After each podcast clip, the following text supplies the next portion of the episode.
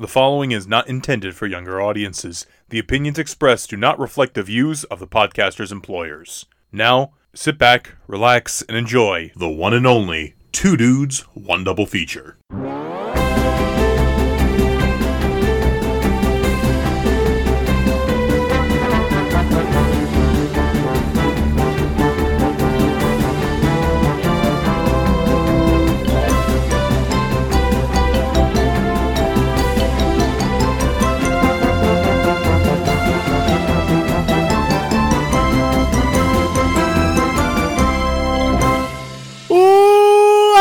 Welcome, uh, welcome everyone to Two Dudes, One Double Feature, the show in which two dudes talk two films, and that is about it. I am Dude One, Richard, And I'm Dude 2 Joe. and we have a very exciting pairing, as we always do. We always have exciting pairings. Sometimes we have weird ones, but usually we have exciting pairings. Um, we have a very exciting pairing, especially for I imagine some people that know us are going, "You're talking about both of those?" Yeah, it's happening, folks. Uh, but before we get into any of that, I must ask, as always, dude two, how are you? I'm okay. Uh, you know, just uh, just been busy. It's a, it's just the same thing. I, I sound like a bro- more of a broken record than I uh, have in recent memory. But I feel like know, that's a I feel like that's a constant struggle with this portion is trying not to like just repeat yourself. um, because last time I did talk about, I did see Quantumania. Uh, I did see Strange Worlds, which is fine. That was fine enough. Uh, you know, family adventure movie. Um, it, it's it's. I've been watching The Last of Us, the TV show based on the hit video game. I've been enjoying Oh. the show, and Uh, have you played the game at all? I was about to get to that. You know, don't rush me. oh, I'm so sorry. Have you played the game yet? I started to. Uh, uh, thanks to this. that? Th- thanks to this dickhead Richard. I mean, I guess if there's a if there's a way to dis- if there's a if there's a word you want to use to describe a Richard, it's probably a dick. So Yeah, but no, uh, you you were very nice uh, to send me a copy, a PS5 copy. Um, it was funny though because when I was downloading it, I got it and then I was like, "Oh, I'm gonna get started," and it kept crashing. But I found Yeah. out be- that was because of my my soundbar settings. Now, for my PlayStation 5, I have it connected dir- directly to my soundbar when I'm watching a movie, so the sound doesn't cut out. Because I've had instances where I'm trying to do Dolby Atmos and it'll be it'll be like up, up, up, some occa- occasionally uh, like uh, once uh, once or twice a movie it'll be like "Ah!" and then it cuts out for like a second or two. Um, I haven't had any issues so far, which is good. I've able to use Dolby Atmos. It's like it's amazing how like weirdly complicated like things have had co- become with like settings yeah, yeah, you know uh, but that's a whole other conversation um, so i was able to plug it in there's a game like a port where it's like more for game optimization so that was the correct port i needed to do for last of us i never had to do it for my the other games that i play on my playstation but for this one you know because this I is did, like and that- full force. Like like we're using the whole power of the Yeah. PS5. and, and i guess i just haven't noticed too much because my brother's played god of war which is you know pretty you know pretty next gen like Yeah, and you know what? Thematically and narratively similar to The Last of Us. yeah yes So Um, but I've enjoyed it. Um, I got to Bill Bill's town. I met Bill um, in the last Very of Us. Uh, very different, but I appreciate it. I mean, that's the thing with adaptations. I appreciate uh, that things can be different. You know, um, and you can I- I- I- improve. you can improve or, or just change. You know, just be different. That way, there's a reason for me to keep watching or keep playing the game. You know, I think think both as a narrative um, thing, but also monetarily speaking, you don't want things to be exactly the same because No. then somebody could be like, "Well, I'm just going to watch the show. What's the point of me playing the game?" Like that just doesn't make sense. But I've been really enjoying the show, and I've watched the show with my brother, who's who's a big gamer, but surprisingly enough, has never played The Last of Us, but is aware of it because of cultural osmosis. Like, I I I didn't play the game, and I know I know how it ends, and I know a lot of the stuff that happens. But with any great great story, that shouldn't matter. Um, No. shout out to Feehan who called me out when I sent a picture of uh, MODOK in the group chat. And then literally a day later, they posted that Marvel was like, "Here's what he looks like in the movie." You're just you're just you, you know, you're just getting ahead. You know, that's all. It's it's what it like. Listen, Like I, you I knew assumed you, everybody. you knew it was going to happen, so it was it spread everywhere. It, it you know, and Quantumania's a fine movie, but that's a whole other thing. We're gonna get to more of that. Um, let's see, but other than that, um, I've I've in the Lincoln Center Film Center Film Society or whatever in New York City. They're doing a Tod Browning retrospective. Tod Browning being the um, famous uh, director, especially in the silent era, worked a lot with Lon Chaney Sr and of course directed uh, Dracula, the original Universal Dracula, one of the most important, not just horror movies, but just mo- one of the most important movies ever. Um, and you know they're doing a, all showing a bunch of his movies in 35 millimeter. So all like all of these are film prints, and I'm gonna. I got myself tickets to see The Unknown, which is probably my favorite Tod Browning film. Features Lon Chaney Sr and it's a more complete version because previous versions have been shortened um, and they don't have all the scenes and this one has more of the scenes and i'll have live piano accompaniment by uh, donald sosin um, so i'm very excited about that and i'm seeing a spider um, oh no. Did you get it? i don't know it was very weird i'm gonna keep that dude it was just like it- was like swinging i, don't, I have no, no idea where it is now but anyway Oh no. uh, it's gonna be that dread like that i think that happened on another episode or like Yeah, that we was- were talking once that was me. um, um, I- but not I even just you because i've had i've had like You no, you were looking at a bug er, the last episode, yeah, and I was like, "Are you okay?" And you're like, "Yeah, there's. I, I think I see a bug." and you were like zeroing in on it, like like anyway like a like a sniper. Just like I'm gonna take this out. Where you at? yeah but um uh but in any case i'm gonna i got tickets to see the unknown i got two tickets i have no idea who um, else i'm gonna bring to see that um so we'll see um but i also really want to see because there's they're doing this over a bunch of days and i'm gonna try to see i've seen dracula on the big screen already but i've never seen it on 35 millimeter and there's a couple other movies playing that day that i want to check out so um yeah there's that Nice. um how are you doing more importantly Um, I mean, admittedly, right now uh, I'm a bit stressed out because of stuff going on at home. But um, outside of that, because I'm not going to dive into that. Um, speaking of dickheads buying things for people, uh, um, I also received a gift from uh, a dickhead. this, this was uh, a DVD copy of uh of the of the, that very Lon Chaney movie you were just talking about, plus others. yes So uh, we watched that. Um, uh, what was that? Was that what day was that? I forget what. d- I'm sure if I check, you know, I'm gonna check my letterboxd to see what day that was. Was, was that the beauty. Wednesday or something? Let's see. It feels like a Wednesday or a Monday. Hmm. Maybe it was last week. Let's see. Let me check. Uh, it was February 22nd, which was a Wednesday. It was a Wednesday. I knew it. Um, yeah, so Wednesday we did that, and so out of spite, I was like, "All right, you want to play this game? All right, that's cool. I'm gonna buy you uh, The Last of Us on PS5." so I definitely got that gift for you out of spite, and uh, to be like, "Yeah, what? Take that." hmm But also because we had discussed that you were liking the show and that you were thinking about playing the game, so I was like, "Oh, just speed that up a little bit."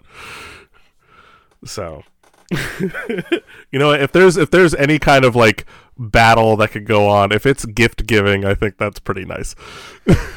Pretty solid. Pretty solid. You know, it's like like, oh yeah, you got me this. Well, guess what? I'm gonna get you this, bitch. it's like um uh that makes me think of Wikie's short film, the like Minnesota Grudge, I believe it's called, uh, where like they just do nice things for each other and it turns into like a war. so so go check that out if you haven't. Uh, it's on YouTube. Um, oh man. Other than that, I mean, I've just been kind of kind of vibing. You know, nothing, nothing like. Like again, it's hard to like really you know keep because like there's there's times when we'll we'll get to this part of the episode and then we'll just be like you know, like a lot of stuff will have happened because a lot of time will have passed and I'll be like, "Oh, this would be a good story to tell," or "Oh, this would be a good story to tell." Like, I don't even remember if I told the story about getting a death threat at work. I feel like you did. so I can't even remember it. But you know, if I did, it's recorded. Um, It's it's uh yeah. um, but uh, or like you know, any any like sort of incident or anything that's been going on, it's like it's tried to it's hard to like keep track of that. But then like within a short period of time, like nothing uh, nothing like really happens. So you're like you really have nothing to say either way. It's a catch twenty two. Too much time has passed because you forgot, or not enough time has passed because nothing happened. So you're like, well. I guess I'm just okay. Right. I'm s- I'm still alive. I'm here.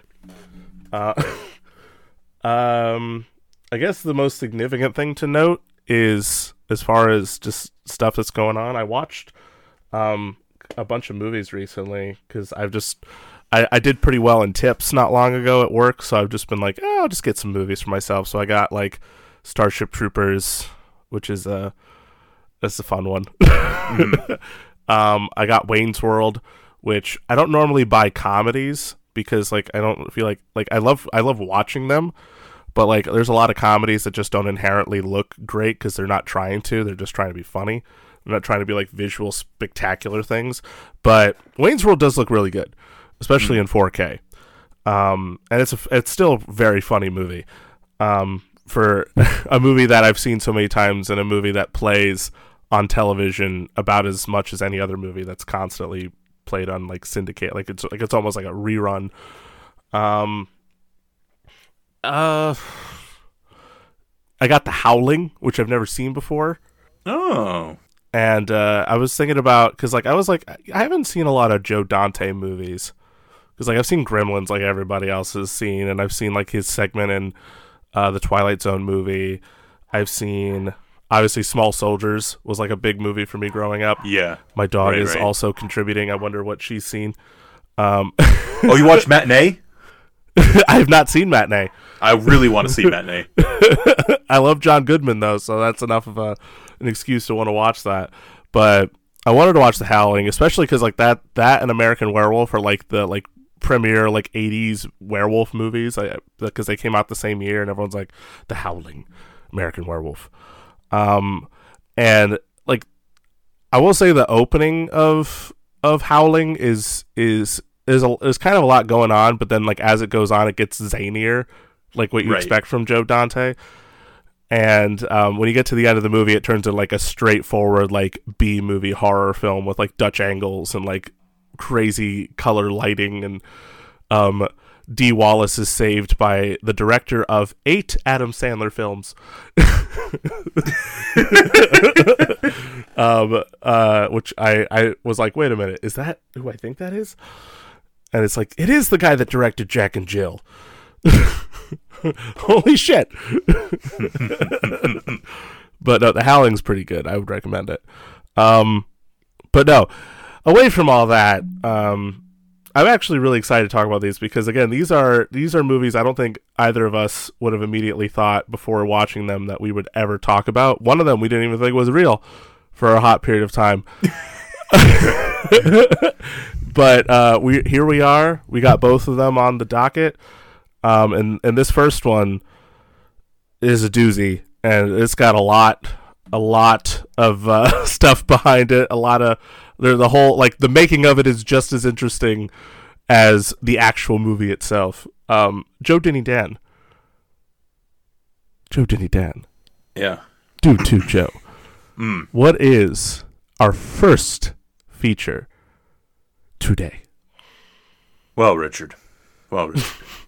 This is David Zaslav's worst nightmare, other than Batgirl. This Oh is no! this this is the MCU fanboys' worst nightmare. Oh, this no! is the movie Zack Snyder really wanted to show to audiences. Oh This no! is this is Zack Snyder's Snyder cut. I mean, sorry, they can't copyright Snyder cut. No, they can't copyright Snyder cut. No. It- this was the movie that, before it even existed, was the most tweeted about Warner Brothers movie of all time. This is Zack Snyder's Justice League. Boom! Now, I'm going to preface this as we said with the, the Watchmen. I feel like this happens every time we do a Zack Snyder movie, both times. we both enjoyed this movie. Yes. This is this and this is um perhaps one of the most astonishing achievements in human history because I was very much not a fan of Man of Steel or Batman v Superman.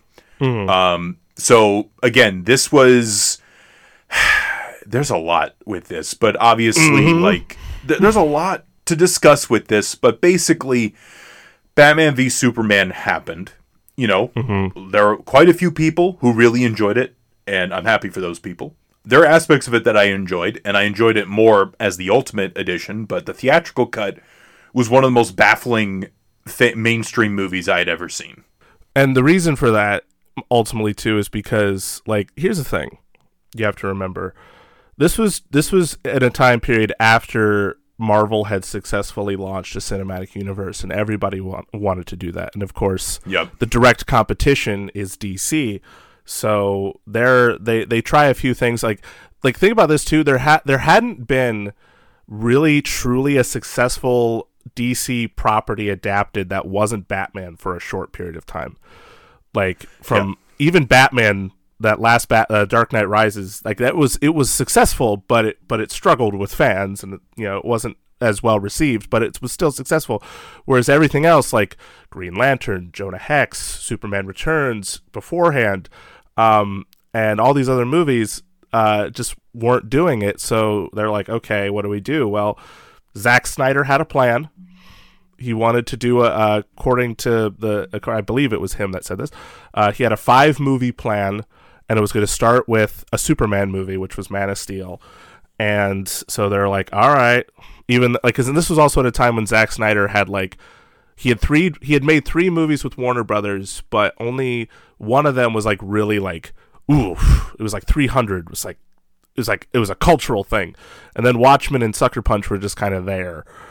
Um, Yeah. and so And I want to emphasize too, we did like Watchmen. We've talked Yes, about it. One of, yes. my, one of my favorite episodes is when we talked about that with V for Vendetta. But please continue. Mm-hmm. so so moving forward with that, Warner Brothers, with the backing of Christopher Nolan, obviously because he again is the director of the most successful franchise at that time, um, was like, okay, let's let's give this guy a shot, and so they make that first Superman movie, and it was divisive. You know, it it it slowly but surely became somewhat successful, but event but at the same time, and there were people that were adamantly in love with it, and there were people who were adamantly loathing it, and it was just very kind of like no one no one really felt like it was just okay. It was it was either you really loved it or you really hated it, but Warner Brothers was like, well, this is the best we got.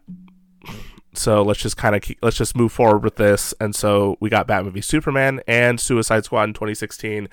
But of course, because of the divis- the divisiveness, Warner Brothers is like, we need to put a little bit more restraint on these guys. We need to kind of ha- we need to kind of hammer down on this and have a little bit more creative control. Basically, take away final final cut rights.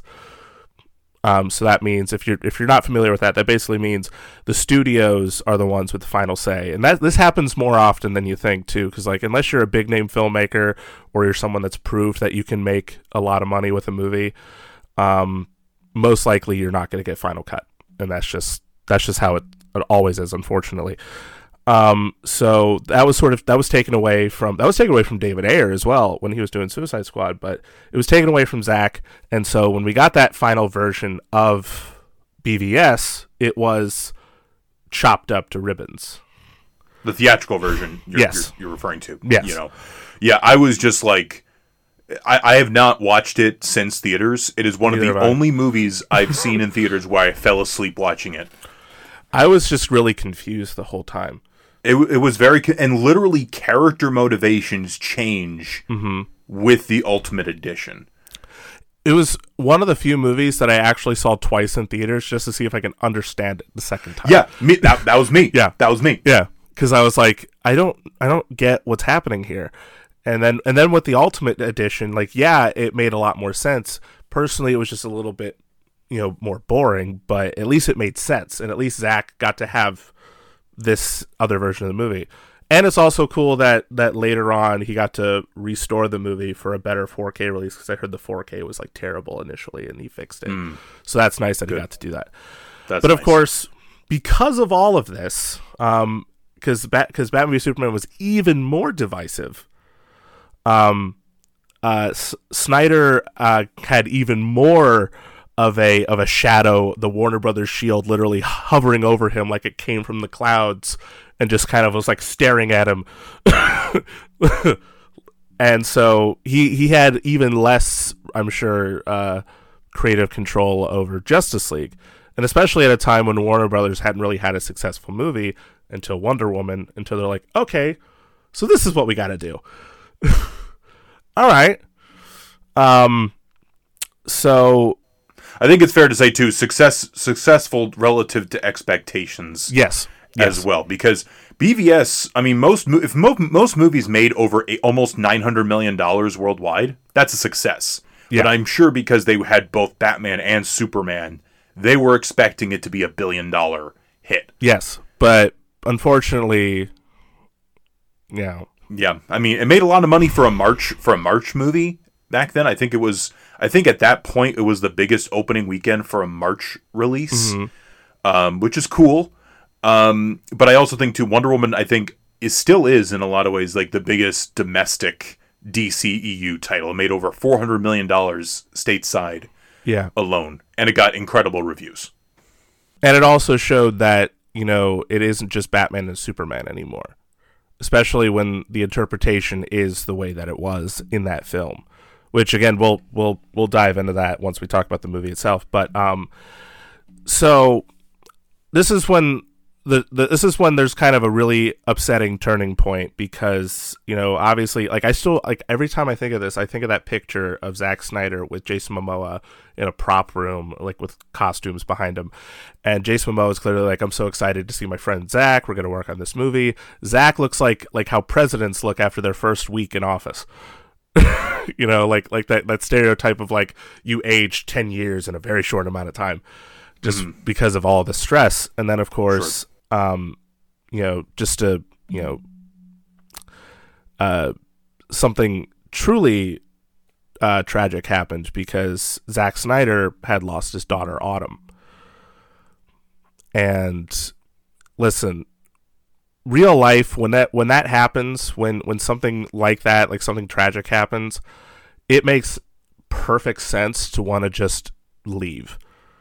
You know what i mean? Because like you know that's exactly what he did. He left justice league you know he was already stressed out but now it's like there's something going on at home and that's infinitely more important than than anything you know because you want to make sure that you have enough time to process you can be with your family have good memories and discuss and so i don't think anyone was upset in any capacity that Zack Snyder left. Even I'm sure the cast was like, "We get you."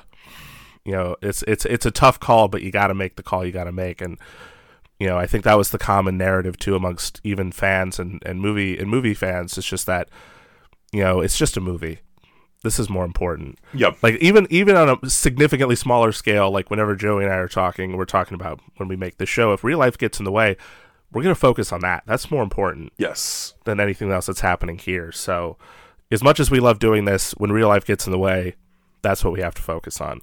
Mm. And so Zack left, and so this left uh, Warner Brothers in in a situation where it wasn't necessarily a predicament, but an opportunity Yes. because clearly they didn't want to make the movie that Zack wanted to make because he had did he had finished a cut, which is essentially this version of the movie. I imagine that we're watching now, or at least some version, some out uh, aspect of it, and um, they were like, I think they said it was unwatchable or something, or that was like the the common quote that went around that they were saying, and so this this again felt like an opportunity for Warner Brothers to be like, okay, let's make the movie we want to make. So they hire former beloved filmmaker Joss Whedon.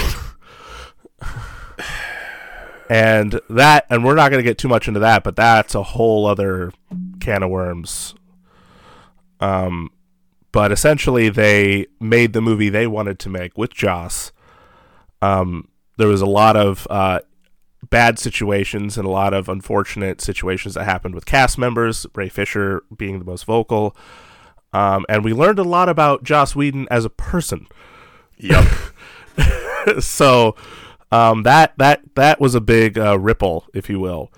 But um, the movie came out and it it didn't do well, and Again, relative to expectation, like because it, it probably it probably cost over well over two hundred, no, yeah, even It- three it- hundred million. It costs it costs a lot of money. Warner Brothers teaming with Joss Whedon, you know, they're like, this is our big superhero team movie. We should be making a billion dollars like the second weekend. It's like no, nope. no, no. Um, yeah, Like, it made like a little over six hundred fifty million um, worldwide, and and that no, I think it came out in November, which is a weird month anyway. Mm-hmm. But it was also a crowded month too because Coco did exceptionally well, yeah. uh, the Pixar movie, and Thor Ragnarok was also already out at that point and was very well received. I know we we really enjoyed that movie. Um, and so there was obviously like, ah, ha, ha, the Thor movie made more money than the gigantic ass team up movie. People were, you know, obviously making jokes about that. Dude, I- I'm going to give a shout out to my uncle real quick because there were times where he would call me and he was just so, and he's somebody who's a fan of Zack Snyder's vision. He was so baffled at what happened with Justice League. There'd be hour long conversations like, why, would- what are you doing? What is this? Uh, so um, it was um, it was rough that movie, and I feel uh, it's it's it's terrible. It's a bad movie. Um, that that version. it's a Frankenstein like combination of so many different things, like studio notes, uh, two different directors' visions, um, bad wigs and bad green screen, um, brunch jokes. like there's just like uh and then the, the the whole fake upper lip thing is ridiculous. But you know what? I liked I liked Mission Impossible Fallout quite a bit, so It's like so it's like eh, uh, one's clearly poopy, the other one's pretty great. So, um, but no, because of how shitty this movie turned out to be, and because of how much there are people that love Zack Snyder's work, and because of that story that he may have finished a cut of the movie before he left, this is when people started talking and started speculating. Maybe it's possible, similar to what they did with BVS. Maybe it's possible, but obviously BVS was just put back together. Um, maybe it's possible that there could be a Snyder cut, like similar to like Richard Donner as well from like Superman two and that whole situation. Um, Yeah. Which you also should note, like the, the the time difference because Superman two came out what year again? Like Superman 2 was 1980 and then the the Richard Donner cut came out 06. yeah, so like think about the time difference like between that, you know? Yeah, uh, like uh, but also too the fact that Zack didn't have to use any of Joss Whedon's footage. No, he didn't. I think that's No. important because Richard Donner had to use Richard Lester's footage. No, but I mean, I, I mean in the sense that um, not so much that he could, you know, not the footage thing. I mean, in in Warner Brothers deciding to actually do that. Oh, well, yes. That that's true. That's true. But I just I guess also just the ease of getting that as well because No, the ease is needed- is a lot better, but also just like like the the decision itself to be like, okay, let's actually do this. I mean, again, social media. That's like one of the big things. Like people still were like hashtag release the Snyder cut, whether jokingly or if they're a bot or if they're. I know a lot of people who want genuinely wanted this thing. Um, so it's like it, it was crazy, like seeing that all over the place. Like I I imagine if at the time when uh you know that initial Superman movie came out and then there was social media and people if people were genuinely pissed seeing it, they they would have been vocal. Not that they weren't if they were, Yeah. but um but yeah, it's just it's sort of it's sort of wild to think about that a little bit, just how different times are and you know with technology and whatnot. That was my point. But um but at the same time, no, I definitely see what you're where you're coming from. uh, with that whole thing. but also too like may he rest in peace but christopher reeve was dead by the Yeah. point that they were that they were making so obviously he was very different from what he was in the 70s and 80s but like they couldn't even like okay let's get you to re-record something or like they couldn't Mm-hmm. because everybody had a, like age, aged out and if they had to do pickup Aged out or died. aged out or died. So for this movie, they just had to do maybe if they had to do pickup shoots for things or whatever, it wasn't like that far away from No. like you know, and like the only because you were pointing this out too. Like there's a shot that looks like it was reused from Man of Steel. There's not. There's there's a lot of that. There's a, probably a lot of that, but it's not like There's there's there's there's sorry I keep interrupting you, but No, like yeah. there's there's the shot when when when Deadshot Deadshot when Darkseid is putting his hand on Superman's shoulder. Yeah, that's is what I was that is from Man of Steel. Um, there's a shot of they they definitely reuse shots from BVS for that opening scene, which makes sense. yeah, Um, so, but again, it's it's it was it's it's same same situation as like uh with I imagine uh, Carrie Fisher like reusing footage that they didn't use right. in uh, Force Awakens. Mm-hmm. Um, but like I guess I guess the, the the point I really want to illustrate too is just that there was a massive comparison between these two things between Superman 2 and between because of the alternate cuts but also um the uh just again how different the times were and the and the, and the situations um I had a whole point and now it's gone. well, right. I mean, it, it, was- it was a very different. Not to harp, but I think it's important to illustrate. oh, what, what are you gonna say? What are you gonna say? we didn't believe it could happen. That, That's where I was leading it. okay. Yeah, we didn't because Yeah. because that's why I say David Because Zas- we thought of how un- we thought of how unprecedented that a situation was. David Zaslav David Zaslav thought about that too and was like, this would never happen under my fucking watch. ah, like because because I remember initial reports were like it's going to cost an additional twenty to thirty million dollars. Yeah. On a movie you've already sunk three hundred million dollars into onto a platform where you're not going to make any money except for subscriptions. yeah. Um, and people, and I remember hearing about an HBO exec being asked about that and going, "I wish it was only twenty to thirty million dollars because it ended up being at least seventy million dollars of additional stuff they had to do. It was like the stuff was there, obviously, but they had mm-hmm. there had to be color grading, there had to be special like special effects stuff added, there had to be obviously probably reshoots for certain things that they had they didn't get the last time.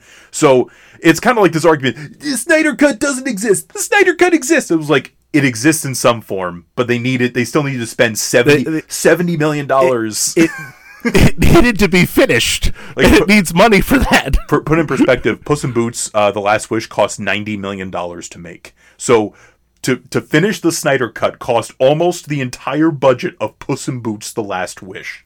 So it's like it's like is is like a combination of uh, HBO or Warner Brothers releasing a streaming service, which people like just put it on there. Um, uh, a pandemic happening, which I imagine was a big factor in that as well. Disney Plus being very successful also because Disney I Plus remember being very they were going to split this up into chapters. Like they were going to have it be Mhm. an episode, like a TV show, like week to week, like were they did with. episodes. Sorry, No, um, like they did with uh, what's that? Hateful Eight, where they kind of turned that into a miniseries yeah, Mhm. on HBO on uh, Netflix. Netflix. Yeah, Um, and then of course uh, the the constant like every single time Warner Brothers posted about something, even if it had nothing to do, it could be like a legal drama on TNT. They're like, "Come watch this new show. It's on TNT. It's gonna be great." Hashtag release the Snyder Cut. or or, Hashtag- or if a new Warner Where's the Snyder Brothers movie was coming out, like like Godzilla vs Kong, I think got review bombed by not probably not a lot of people, but probably a, a, enough people where it was like, guys, stop. this is embarrassing. It's like Jesus Christ. I will. I will. I, just to just to be fair, I will note that there was some positivity in the in the Snyder Cut fan Absolutely. group because there was um the during Comic Con, I believe, when they put up billboards for a release the Snyder Cut, but also um to tell people to donate to suicide prevention Yes. because of what happened with Snyder's kids. So No, that, that was that was uh, that's a commendable thing. That does have to be mentioned for sure. But also, but again, there's like the- s- s- Twitter, Instagram, fa- any social media platform that Warner Brothers had. It was just this constant bombardment of tweets of release the Snyder Cut, and if people were like, "It's not real," or people saying it's not going to happen, people would be like, "Shut up! You don't even know." Do you work for Warner Brothers old things? I don't know why they turned into like a wrestler from the 80s. but Oh yeah, it's about to get real. This Snyder cut.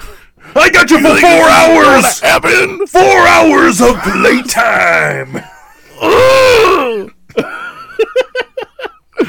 Bone Saw is ready for the Snyder Cut! Um, but and this was like um, it was generally very well, pretty well received. This um, this Yeah. Snyder cut, and to the surprise of us, We liked it! we liked it. Listen, do you want to know how good this movie is? Feehan gave it four stars on Letterboxd. that is practically giving it like ten out of five stars. Like that is probably Damn. the best endorsement you could get.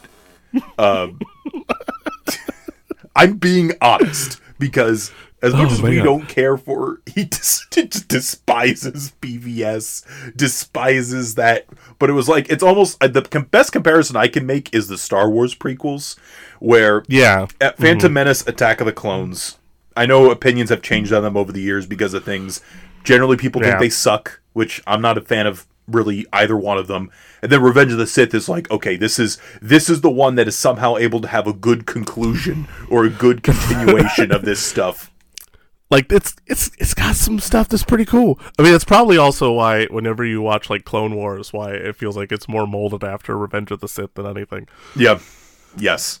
You know, it's like timeline wise, it makes sense, but also just like I imagine they weren't thinking, oh, let's do a animated Star Wars show uh, about the the era between Phantom Menace and Attack of the Clones. I'd, I'd watch it just just because. But um, but all that said, let's talk about this movie because obviously the making of and the the lead up into this is very important. But now we are left Yeah. with the four hours of Zack Snyder's Justice League. Now listen, in case Oh. in case if you didn't see Justice League, all right, is a, this thing is a continuation of Zack Snyder's Batman v Superman: Dawn of Justice. Okay, we have you know This the third chapter the- in this whole thing. third chapter. So Superman, they're fighting Doomsday. Superman stabs uh Doomsday. Superman stabs Doomsday slash Zod with the Kryptonian like spear. Then, Spear. get- then gets stabbed himself. And then he has this echolocation call that basically all the heroes, other all the other like three and a half heroes in the world are like, oh, I gotta pay attention. Oh, something! I felt something funny. Something's happening, right? Something's going on. So Superman. also, it's worth it's sorry, it's worth noting this is the closest we'll ever get to talking about BVS this much. Yeah, no, exactly. if you're expecting a BVS episode, it's it's never going to happen. Um, This is why I also count this amongst the Batman episodes, since you know this is again the closest one. Well, the only time we'll probably ever talk about Ben Affleck's interpretation. yes. So Um, but anyway, so Superman dies, but like obviously Bruce Wayne, Batman, played by Ben Affleck, uh, does not the, the Donut Man. Donut Man. Um, I'm a huge Dunkin fan, so I can't. Uh, no shade here. It's just No shade. just something in common. Um, you know, game recognizes game, if you will. Um, but um, no, but Yeah. but Bruce does not want to let um, Superman's sacrifice go in vain. So he is trying to. He is basically the Nick Fury. He is the Kambei, uh, having to assemble a team. He has to assemble his samurai, his superheroes, his Avengers, his Donut League Donut League. Um, which we'll get to that later. Um, Uh yeah. So sorry. no, go Um, ahead. So it's, been happening more often today. Um, so he he's going on a on a recruiting mission to recruit all of the superheroes from Luther's emails.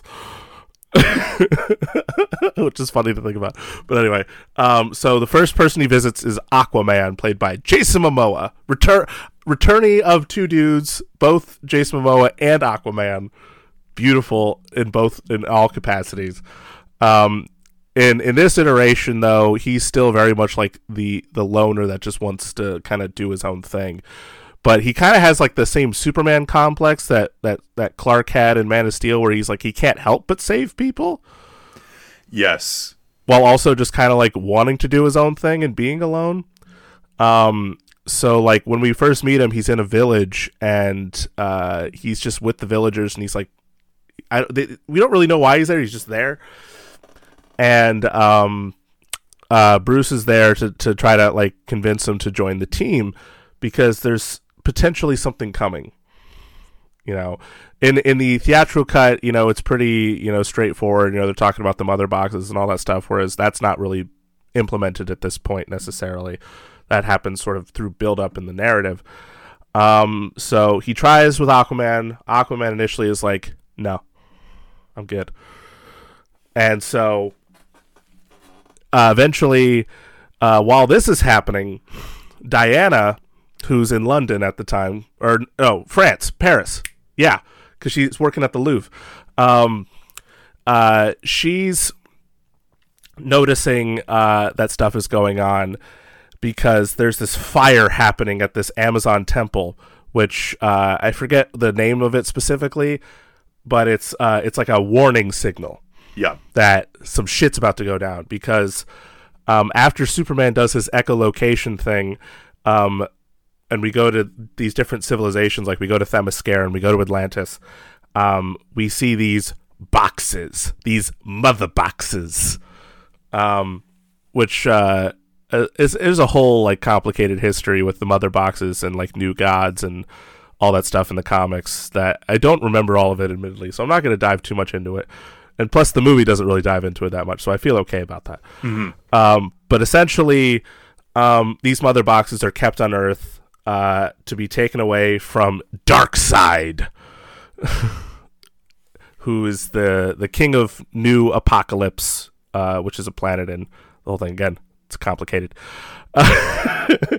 and because of Superman's echolocation, he sort of activates the mother boxes Yeah. because apparently Superman is the re like because of his existence, because he is the most powerful being on Earth, um, and because of his death, he essentially opens up this possibility that the people of New uh, New Apokolips can come to Earth and try to get the mother boxes back, because it's like, well, he's gone, so we're good. No one else, no, no, nothing bad's gonna happen now. We can take care of this ourselves. So, um, uh, New Apokolips sends the cutest motherfucker on the face of the universe, Steppenwolf. Like, holy shit, this guy's a cutie. it's it's ridiculous. Like, I don't even think they intended for it, but like, you look at him, you're like, why is he so cute? Like adorable, not like not like damn, but like, oh, look at you. uh, Ciarán Hinds uh, portrays this character, and it's again not to go back too much to the other version, but it's amazing how different, how drastically different each one looks, and also how much better the motivations are for this character in this movie. Like, I'm not saying Steppenwolf's like changed my perspective on much of anything, but it's amazing how much of a character he has. I know what motivates him. I know what, mm-hmm. what he's afraid of um, you know, I understand his facial expressions, despite the fact that he's a big spiky cutie monster thing. It's the eyes. It's all it's all in the eyes. I see. It's it's the eyes, but also he's got like fangs, like sharp teeth, but they're kind of rounded off, like like like. so Yes. it makes him even cuter. he looks like he's from Adventure Time.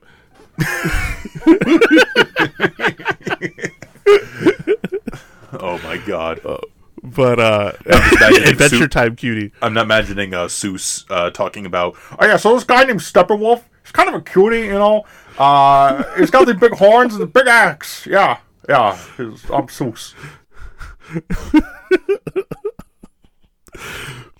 Oh my goodness. Um, but but he wants the mother boxes uh, to to please he wants them he wants the mother box. because Darkseid is upset with him, very upset with him, and then Yes. uh, as is fake t- uh, T.J. Miller from Ready Player One is upset with him.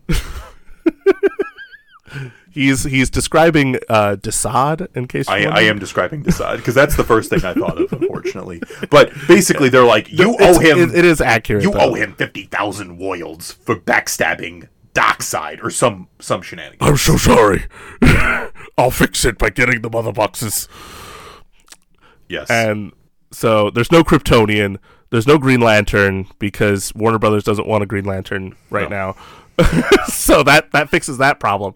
Um, so Steppenwolf uh, decides now's the good time, so he goes to Themyscira, essentially almost completely destroys like a huge portion of the Themyscirian, you know, civil of the Amazons, and takes the mother box like it's nothing. That's like, a great There's a whole point. scene.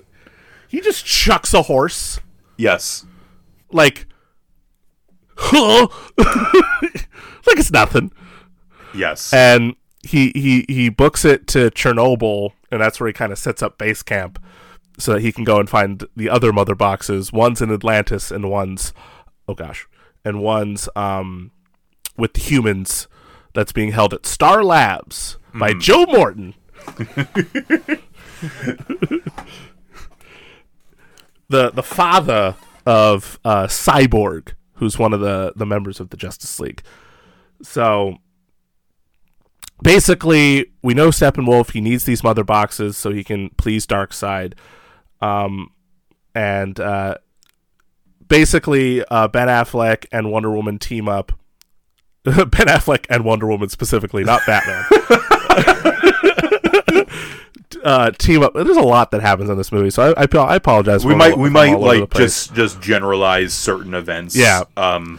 Yeah. So they they're they're trying to get the team together. The team consisting of Aquaman, the Flash, and Cyborg, as well, and Alfred, because Alfred's important. he is. And also, um, they learn that uh, while they can do stuff together and be somewhat successful, it would probably help if Superman was around. So they pull some Frankenstein shenanigans, try to bring him back to life um, with the mother boxes. It works, uh, and Superman helps them, and you know we get we get this cool end of this end of the end of the movie fight scene, but. There's a lot of stuff that happens in between all that. Yeah, so let's let's let's break it down a little bit. I think one of the big things that was noted was Cyborg has a character this time, and it's a very he didn't before. he didn't before. And Ray Fisher is excellent in this uh, in this movie. You feel the tragedy of this of this character. Um, you know, I, I like the design, um, and I think it's you know I think he he really it really in a lot of ways I don't want to say he's the main character, but he's certainly one of the big focuses focal points Yeah. in the movie. It feels like because like obviously like Ben Affleck. Like Ben Affleck specifically, obviously, um, Not Batman. not Batman and Wonder Woman. They're the more like mentor like types. Like obviously they're very important, but I feel like a lot of it is focused on Cyborg and the character of the Flash. Um, it's also sorry. It's also worth noting too that Batman and Wonder Woman are probably the only ones of the group that were active as superheroes. yes, Because Aquaman again, he had that Superman complex where he wanted to save people, but he did it in secret. Um, Barry Allen, the Flash, was just kind of, you know, he, he would he would sort of do the same thing, but he's ultimately just kind of live his best life, and he has his his situation with his dad, which we'll talk about.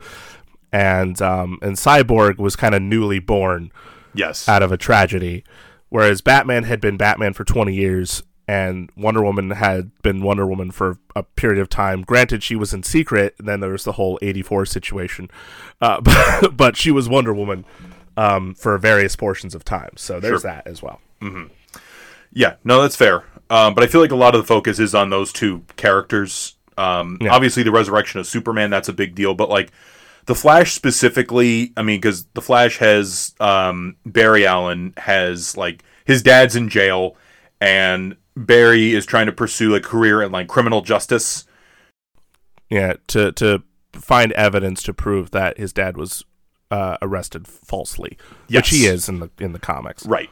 Um, so a lot, and, and a lot of it is just trying to like prove prove himself. And when I say himself, I'm talking about the character of, of Barry. Um, obviously, Yeah. Ezra Miller plays this character. Ezra Miller's pronouns are they them. So when I'm saying Barry's he him Barry, Barry, he, him. Yeah. him. Yeah, that's what I'm trying to do. But anyway, Yeah. um, so you know, so a lot of it, and a lot of it, like I think is really cool. I think a lot of like the Flash scenes are really awesome action scenes. Like the, that Yes. initial scene uh, where he's saving people, um, and like Iris is like Iris is there, right? Like I- I'm not like just Yeah, imagining that yeah, Iris I, was I. Iris West. Yeah, Iris Yeah, West, um, um, the love interest of Barry Allen. Yes. Um, Mm-hmm. But that that's cool. I like the way the, the the Flash's power set sort of manifests in this movie, and of course, like the third act really like hinges on the Flash getting it together. Basically, like they're running Mm-hmm. around and uh, they have to time basically time travel. Uh, as far as I Mm-hmm. know, you know, to make to make sure like Darkseid doesn't fuck everything up. Uh, uh, the Oscars scene is what he's talking about. Uh, which is a cool scene, obviously. It's a very cool scene. It Just- just unfortunately will now always be associated with a remembered in my stupid idea like that the Oscars had. Um, you know, but I will say I like the way they characterize the Flash because the way um the way he is in the comics too is that like he is very fast. This is a recent kind of thing too, but like obviously he's got his super speed and stuff, but he's always been like anxious and bad with timing, which is like the irony of like just because he's a speedster yet he terrible with time. It's like, oh crap, um, I'm late. So so I like that that that that's implemented in the characterization of of the Flash in this in this version. Um, and the the initial introduction scene, as far as like Flash scenes, is actually really cool as well. yeah, Um, It does have the it's very it's a very Zack Snyder scene with all the slow mo, which I mean is appropriate for this this the superpower set, but also the song choice. Like, cause I feel like it's funny because like you know when you when you watch um the uh the theatrical cut, and I also think of like the Aquaman scene when he's like walking on the pier or Yes. walking on going into the water, and in the theatrical cut, it's it's uh freaking white stripes, just like like, and it's just so heavy. But then like uh in the in the Snyder cut, it's like there is a kingdom, there is a king. it's like that's why you love him, honestly. like it's like no no no. You think you think Snyder would throw rock and roll in there? Nah. That's that's that's for uh, Junkie XL to to do whenever he's getting his score going. No no no. Snyder's throwing in something completely different. Yes, yes. Um, other bits. I mean, I just think there's like, like just the presentation of the action scenes is great. This movie was also presented in four in four three, um, like, like basically like if you have obviously most of us have widescreen TVs nowadays, and this will not fill up your TV. This will just be like basically a square, which yeah definitely people had some people had issue with. I really liked it because it made some of the scenes more striking and it made them really look like comic book panels at, at certain mm-hmm. points. I I I was I'm kind of like I I was of the mindset when I first initially watched the movie that I was a bit turned off by it, but over the course of watching it, especially because again it's a four hour movie, mm-hmm. I, I you just kind of forget about it after a while because you're just especially if you're into the movie. Yeah. So initially, I'm like, because like the, the the idea itself is weird enough, just because like the reason it's like that is because it's meant to be presented with like the original IMAX presentation because he was meant like Snyder had meant for the movie obviously to screen in theaters and not on a streaming service. Right. Um, and so when you see it in IMAX, I imagine it would have felt it would have been it would have looked a lot better. But um, uh, obviously it ended up on HBO Max. Um, but again, like you know, I was I'm watching the movie. The first time I ever watched the movie, I actually sat through the whole thing Yeah, me too. like like like beginning to end and you know i just kind of forgot about it after a while and i was just into what i was watching because like it just like it, it's it is what it is but i wasn't like i wasn't immediately sold on it at first but after a while i was like oh, okay that's pretty cool Yeah. So um it's it's definitely it's always interesting to kind of see the like even the 4K when whenever I watch it whenever we watched it we it started off going like this movie is presented in a 4 by 3 aspect ratio to, to preserve the the integrity of the director's vision. And I remember that was sort of like picked apart a little bit on like Twitter and stuff. Um but you know again I'd rather take the integrity for a director's vision over like let's chop this movie up and and have someone else make it and uh, ruin ruin what could have been uh, a pretty solid movie. But Um, I mean, I think like I'm thinking about like a lot of the action beats are great. I think that big action scene at the end of like the first disc is really good. Like when they're saving the the hostages of Steppenwolf and the Yes.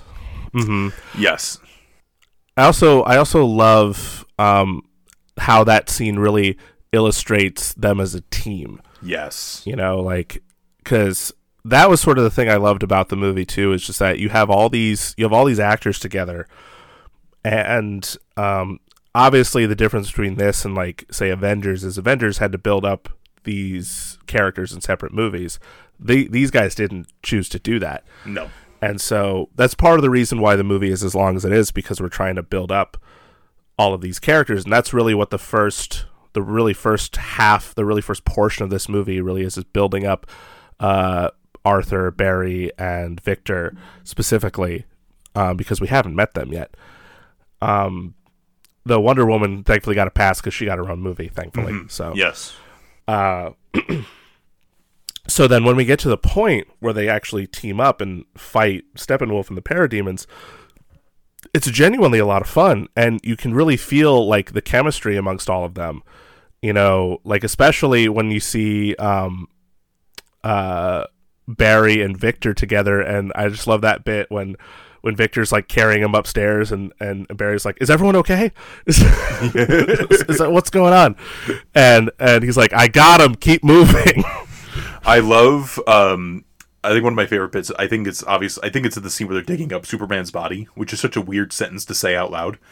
Um, Yeah. I think I think it's I think it's that scene, or where they're in the Batcave or whatever, and and Bear and Barry's like, "Do you think she she, she would go uh, for for Oh, a, yeah. yo- a younger guy?" And, and Victor's like, "She's five thousand years old. Everybody's a younger guy." like there there are actually like so there's some good like humorous um humorous moments like there's nothing- Genuinely, like there's nothing that like like because obviously people complain about Marvel movies and other movies do this too, where like they have humor to under like undercuts like a dramatic like a the series yeah, the drama of a scene. I think uh, the other scene I really liked. I mean, obviously, like we'll talk about Superman in a second, but like the resurrection of Superman, I thought was really well handled, and like Superman coming back, and you get to realize like you know obviously we're tired of like evil Superman in a in, in a bunch of things, Yeah. uh, especially when we Yeah. have guys, we have Omni Man and Homelander, just. Pack it up, please. Um, uh, but- you know, we have another version of him in our next in, movie. in the so second half. like, Even Marvel did it, so like maybe we should just not do this. Um, just calm down. uh, but it, it was actually a really cool action scene, and I love when like Bear Bear like the Flash is running, and Superman is able to like I know what like Superman's not as I fast, but he's able to like somewhat keep up, and it's a really Mm-hmm. cool, uh, really cool dynamic. Um, but I just and then just obviously Batman just is there. He's trying his best in that situation. In he doesn't need to do anything. he he united the team. He really shouldn't have to do anything. He's like Nick Fury Nah. doesn't have to do anything in most of the Marvel movies. Did you Nah. see him fight? Did you see Nick Fury fight Thanos? No. That's see, that's always the thing. That's always the strange aspect of like the comics and the cartoons and stuff. Is you know when when you have characters that are all super powerful, and then you have Batman because there's always that there's always that question of like, why is Batman in the Justice League? He's got no powers. He can't do anything, and I hate that every time that happens. but um, but like he's like the truth is you know there's a reason he's on the team and it's like it's not necessarily you know because obviously he's not super strong he's not like you know, as fast or anything like that. But he holds his own for just being a regular guy. He does. And- He's also got a deep pocket, so he could pay. Like, listen, like he, the reason they have the freaking watchtower in space in the comics and in the animated shows because he's like, I just paid for it. It's okay. you know. But I mean, obviously, again, like I think about that stuff too, where it aggravates when people go, "How can King Kong fight Godzilla?" It's like, on some level, shut the fuck up. Just let the monkey punch the lizard, all right? But also, And you like, know what? He held his own against Godzilla. but but there are just some moments where you see Ben Affleck as Batman. No, no, just Ben Affleck just standing there, and you're like, Just Ben Affleck. Oh, oh God! Like one punch and you might die. Are you like? He's lucky he was smart enough to make to, to copy Wonder Woman for the Gauntlet thing. But even then, the gauntlet didn't work 100. percent it broke. It, it, it overheated. And you had prep time, Batman, and you had prep time. He was there. It, it, you know, he, it- he's human. It's it's it's what it is. And you know what? Lois showed up, and it was less. It was less. It was less uh weird than in the theatrical cut when he's like, "Tell me, do you please?" See, I I kind of like that because it it haunted Batman on some level. like I I want things to haunt people on some level. Like I want Superman to like more realize that oh yeah, Doomsday is Zod.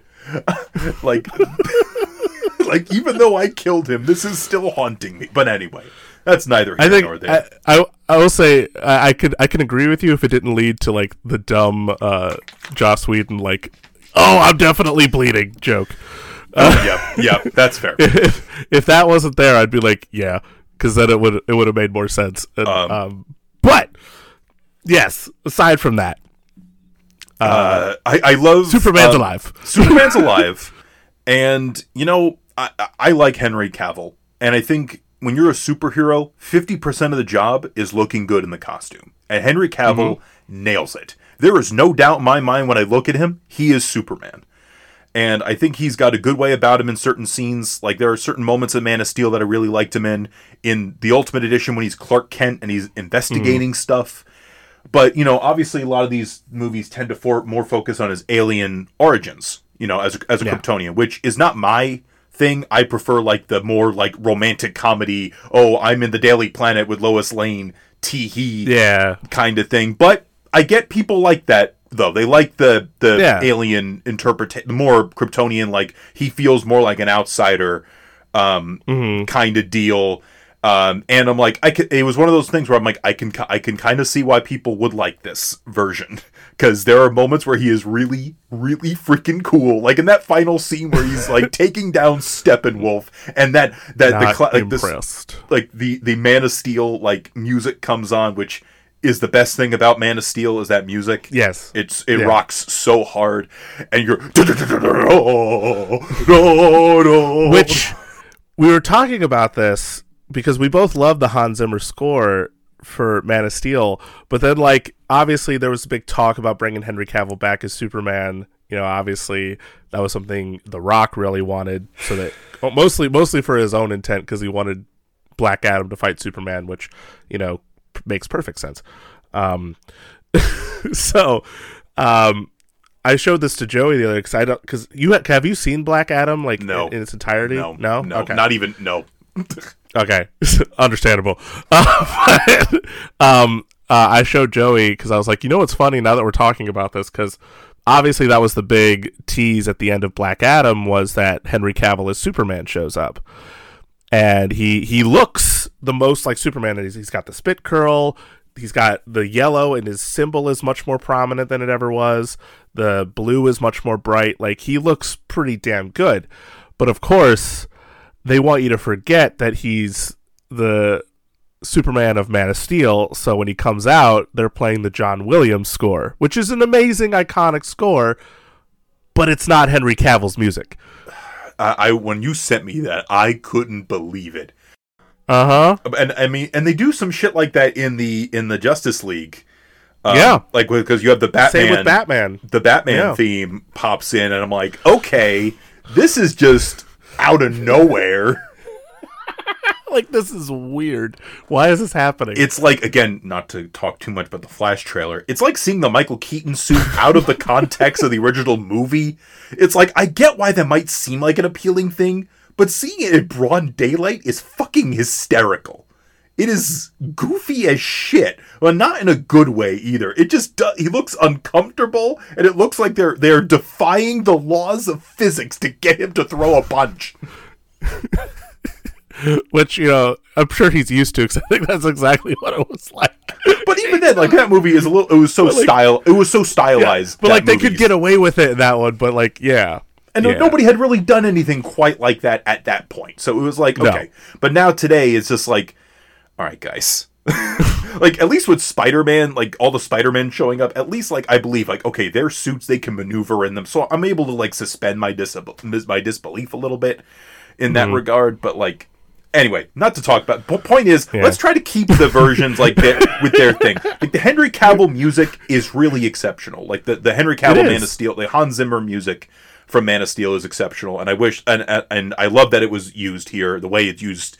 Um, trying to think of other things off the top of my head to talk about this movie. Oh yeah, I don't like Darkseid very much. um, I like that. I like that transition. just uh, like just- keep keep the music and fuck Darkseid. No, okay. They established so- like like we as much as we say Steppenwolf is a cutie, they established Darkseid as a big baby and a wimp. Like they show him losing. They show him losing. do. And I do. don't I never feel at any point I'm like, okay. And because a lot of these like the, these new gods people sound exact almost exactly the same, or there's not Hmm. enough differ, differ differing them from one another to me like for me to go They're all, like, okay Gravelly, like like Steppenwolf, DeSaad. it's kind of like. Oh, now, now that was it's just like a straight metal singer. Like again, and I'm gonna bring up the Mar- Marvel comparison. Thanos. I know it's Josh Brolin. He's purple, so he looks stupid and like He's- ridiculous. purple. Everybody else looks different enough out of his like crew of people. Okay, Thanos, like the Infinity Gems. This is another thing too. I'm gonna get into the Infinity Gems. You get, you understand them enough. You understand what each gem does because in each movie they set it up, right? The mother mm-hmm. boxes. Oh, the mother boxes. Oh, the mother boxes. Again, there's a lot. There's a lot to it, but they don't really bring it up in the movie. like if you're a DC fan, like you could just fill in the blanks and go, okay, I know what this Like is. I know what that is, but, but if but if you most are people aren't gonna know what that is. most pe- most people who are just gonna be like, I'm gonna watch a super like a DC movie. I'm gonna watch a superhero movie, and they're gonna go, What the fuck is a mother box? What the fuck is a motherfucking mother box? it's um, it's a, it's not a father box. It's not a father box, not a sister box, not a brother box. It's a mother Um, box. Uh, box. cousin cousin box, um, and uncle box Ooh. for the whole family. Don't want no uncle box. uncle, you Get don't uncle box away from me. uncle, uncle you rarely talk to who uh, listens to ultra conservative podcast box. the, the box shows up. I was watching Fox News the other day. No, I'm cool. Where get outta was this- here. Where was this box on January sixth? It's floating there. Ah! but no beyond that um like i just never felt the like the the intimidation factor of darkseid as Yeah. a villain it, it just be it was very abstract it was like something like i know darkseid is a pretty intimidating villain from seeing cartoons and seeing some of the animated movies and stuff but this version i was never like okay like I know they show the scene where he's fighting off like Zeus and Ares, and everybody has like the big like battle that Lord of the Rings esque battle, which was a cool scene also. Um, and that's the other thing I like about the Snyder movies is that they make these things like these heroes are like almost gods. They are larger than life, like mythical figures, which is pretty cool. But Yeah. like with Darkseid, I, I don't see him like taking out other worlds. Like I, in Infinity War, the first scene, Thanos has already wiped the floor with Thor and Loki Yeah. And wipes the floor with the Hulk. I understand immediately this guy is bad news. Darkseid, I ne- I never got that personally, but that's just No. me. And I'm sure in Justice League Part Two, um, because we're probably never going to get that. I mean, I, I, I hope I, that would be great if we did, but I don't think it's ever going to happen. Um, but I'm sure they would have delved into more of him as a character and as a threat, which would have been cool. Yeah. This movie doesn't give me much. I probably spent too much time on that, so I apologize uh, if it sounded really annoying the last five minutes. I know I sound like an idiot. I'm sorry. I, I said this before. I've said this I- before. listen. I'm a but go on. I was say I always like how you preface like whenever you do like rant about an opinion of that you have, you have to go like, listen, I understand, I'm an idiot. It's like, no, no, no, stop that, no self hate, stop it. Richard, it's not. Stop it right now. A fact. I know it's very hypocritical of me to say that, but yeah, stop it. You better shut the fuck up, fellow moron. Stop with that self hate bullshit. Stop it. But No, I, um, yeah, you were gonna say. to, to to to riff off of that, I definitely agree with what you're saying. okay. um, because don't don't freak out. It's fine. I agree. Um, um, no, so it is like because like when I first watched the movie, I was just like, oh look, it's Darkseid, and that's kind of it. Yeah. that's like the extent because I know that was kind of the big building point for these movies because like obviously the the Omega symbol that's on his chest was in the was in BVS and whatnot yeah. and um, it was sort of an interesting move to sort of put Steppenwolf as like the main villain of this because this this movie I, think is mostly based on um as far as like the comics are concerned it's like focused on that Justice League Origins book that came out in 2011 where Darkseid is the main villain. So I was I was surprised that he was the main villain but again I imagine they wanted to do kind of the similar you know route that Marvel did by having that be like the big villain for later. And you know I imagine there would have probably been more intimidating scenes. But yeah like it is it like I didn't really think of that aspect of it until you brought it up and I'm like you know that's kind of a good point like like he he shows up yeah he like holds his own he kills a green lantern but then like that's it. Like that's just that's just kind of it. And like as someone that reads the comics like it is like when it comes to the mother box stuff it is fairly complicated to kind of explain what the like like the most most that I, most thing i can think of off the top of my head is just that they're they they they can make boom tubes which allow you to travel like short distances Yeah. like um like a like a like an einstein rosen bridge like the whole uh um event horizon like pencil through the paper that's folded trick you know what i'm talking about Yes, folding space Oh yeah. um, and also like the main thing too isn't even the mother boxes is that Darkseid wants something called the anti-life equation, which is Yes. briefly mentioned, um, which is another somewhat complicated thing. And again, But- like not everything needs to be explained, but I think certain things No. should have been. Like, but like when you when you when you add something that seems like like when you hear the word anti-life equation, you're like, what the fuck is that?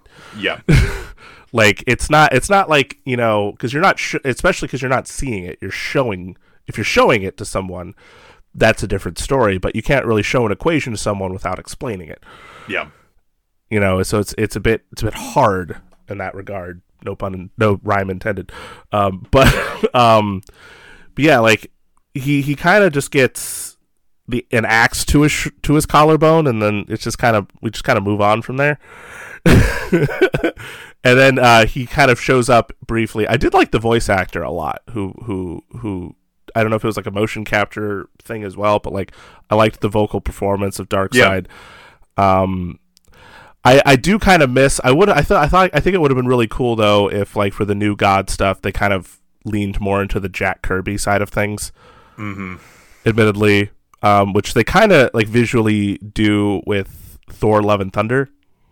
Well, not Yeah. Love and Thunder. Um, with uh, Ragnarok- Ragnarok. Ragnarok. yeah, Um, but I would I would have liked I would have liked that. But it was cool that they that we kind of saw new gods and all, that whole thing, that whole aspect. Um, but Steppenwolf was our was our kind of main throughway into that, and what a cutie. yes, That's that's the that's unfortunately the ultimate thing that I'm going to take away from this whole movie is that you know it's a good movie, but also Steppenwolf. Um, I want to pinch his his cheeks. um, before we move on to the second movie, I have to talk about the most important thing that we came across in this Yes. uh, is our casting of the Justice League as donuts. so context context context is needed. Um so uh ben affleck is is in this movie. He's batman as we've mentioned. Um uh i haven't really we didn't really dive too much into into that but he's in this movie. He's batman a version of Batman. And um, recently for the Super Bowl, uh, and and obviously for various memes, this sort of I'm sure is the leading point to this. He was in a Dunkin' commercial, but also he's been memed, and he kind of he says he's does he's does it intentionally, but like there's so many memes of him coming home with like stacks of Dunkin' that he finds really hard to hold. so, so he's taking a second to hold this Dunkin'. And so that sort of led to us talking about Dunkin', which led to us deciding to cast the Justice League as donuts from Dunkin' specifically. So, um, because we're, as Joey has said on various occasions about himself, but I would put this on myself as well because I'm a hypocrite. We're morons. All right, so here we go. Here we go. Batman being Ben Affleck. He is the Boston cream donut. Okay. Because he's, because he's Ben Affleck. He's Ben Affleck. Uh, Yeah. The Flash, a vegan donut.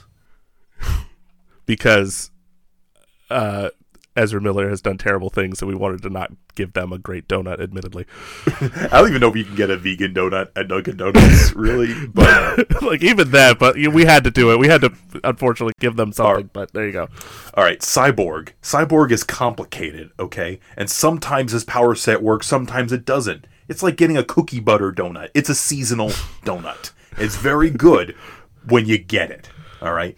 Uh, Wonder Woman. Now this might be like stereotyping, but listen, strawberry with sprinkles. I- I- it's sweet. It's nice. It's got sprinkles. It's got what you want. All right. But it, it could be kind of badass too. Like, listen, don't don't just judge a, uh, a donut by its sprinkles, okay? All right, exactly. Superman. Now, Superman, the guy, the dude, all these The the, the is fella, the fella, super Listen, fella. super fella. He is. You might not like him, but he is. He is the old fashioned. He is plain. He is a reliable, solid donut that all donuts owe their existence to. Practically, He gets the job done. absolutely, absolutely. You might be asking, what about the rest of this this star-studded cast? Joe Morton. I don't even have him his character name. I just have Joe. What Morton. about well? Did, what about Aquaman? Oh, so it's funny because I had Joe Morton before Aquaman on my list. All right, it's fine. So Aquaman, okay, Aquaman is a French cruller. All right, Because it's sexy. it's sexy, it's unique. all right. Um, Joe Morton. I'm gonna go back to Joe Morton. Joe Morton is a jelly donut. Okay, sometimes he doesn't have time working as a scientist to get all, No. all the things he needs in a day, so he's got to have the donut filled with jelly. Okay, it just makes sense. he gets everything he needs from the jelly and the donut combined. Yes. It's all a right. full package meal. Alfred. Uh, uh, actually, before Alfred, Steppenwolf. Now, Steppenwolf is the most adorable supervillain in existence. So, therefore, Yes. he gets the seasonal, heart shaped, cream filled cutie. Cause he's a cutie. He's adorable. Um, Alfred, glazed donut. Reliable. It's always there. It's sweet. Like Alfred. Alfred's always there to help out. I love Alfred. I love Jeremy Irons as Alfred. It's great. He's so good. It's amazing. Gordon. Now, Gordon, he is a cop. And. We- He is a cop. oh, he's a detective. Oh, shut the fuck up. he is a cop. He gets a powdered. He gets a powdered donut. It's fine. It is good enough. He is running on easy. All right, here we go. Darkseid. He is a piece of shit and a wimp. So he gets the cho- he gets the chocolate glazed cake donut. What is this thing? It is a piece of garbage. I never get it at Dunkin' Donuts. It is the worst donut or munchkin you can get in a munchkin bin. People go, ooh, jelly. Shut the fuck up, you babies, because chocolate glazed donuts are even worse. Now, the I, I love I love that, that, this aspect of your opinion gets no. I'm a moron. If No. you like it, it's fine. It's like no, you suck. No, there, there, Shut up. there, there is no compromising. Not even in the face of Armageddon, to quote another Zack Snyder uh, DC movie. Tonight we died in hell.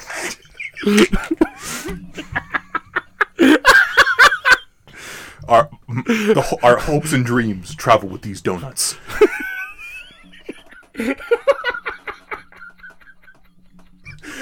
and as and, and as I created this list, Superman said to me, and I quote, "No, Zod, don't do this." But I got it. I'm not done yet. Okay. Now the last couple. There's more donuts. There's not. They're not even donuts though. They're not even donuts. Okay. The Mm-hmm. mother boxes. We don't even know what the fuck they are. But you know what? They are coffee because they seem to help out whoever that they're helping out. I guess When listen, you pick your poison, and sometimes it's a mother box. it's You a get it. It's a motherfucking mother box. All right. not an uncle box. Lois Lane. You thought we forgot about Lois Lane, but guess what? We, We did, did for- not. We, we actually did because we barely talked about Lois Lane. Um, That's true, but we did not forget her in this context because she's important in she's this context. like like I said, she's important and reliable, just like a blueberry muffin. Not a donut, but it is reliable. And I'm never going to turn down a blueberry muffin. That's for sure. And you know what? It's offered at Dunkin' if you want one. exactly. It's on the menu. It is there. Um, Ma Kent, who we barely talked about, uh, we did for actually forget about. But guess what? We did give her a croissant. So, like, we sat there. We were like, you know what? Croissant. That's what she deserves. and then, and then, and then, Willem Dafoe is just like if you took a glazed donut and it was in the water. There you go. Asagi, a very Asagi, but still delicious glazed donut. glazed donut. Now, what does this prove? Absolutely fucking nothing other than we have too much time on our hands. But the point is, the point is, we enjoyed this movie. We enjoyed this movie far more than we expected. Just like what you might have an experience at Dunkin' Donuts that exceeds your expectations. Because you think, You walk "Oh, in- this isn't walk into a Starbucks. This isn't my local coffee shop. But you know what? Dunkin' is there for you. And that's what we're not sponsored by Dunkin' Donuts. no, we could be. Um, we should be Hey, this episode. no. like, listen, you walk into a Dunkin', and you know immediately, I'm gonna get helped. I'm gonna get what I need. You know, when I was at the airport and my flight was delayed on my way home from Orlando on our last Disney trip, do you remember this? Do you remember? Do you remember me talking about this? You had this similar situation. I was in that airport for I think four to five hours waiting for this new flight, and I was I was tired. I, my phone battery was dying. I was in a strange place. I was not home. I hated it. But you know what I saw, and that helped me quite a bit. Uh, motherfucking Dunkin' Donuts. That's Yes. right. I said funkin'. motherfucking Dunkin' Donuts, and uh, I got I got a donut. I got two donuts. And I got a sandwich. I got a coffee, and I was able to sustain myself for a short period of time, waiting for that goddamn flight.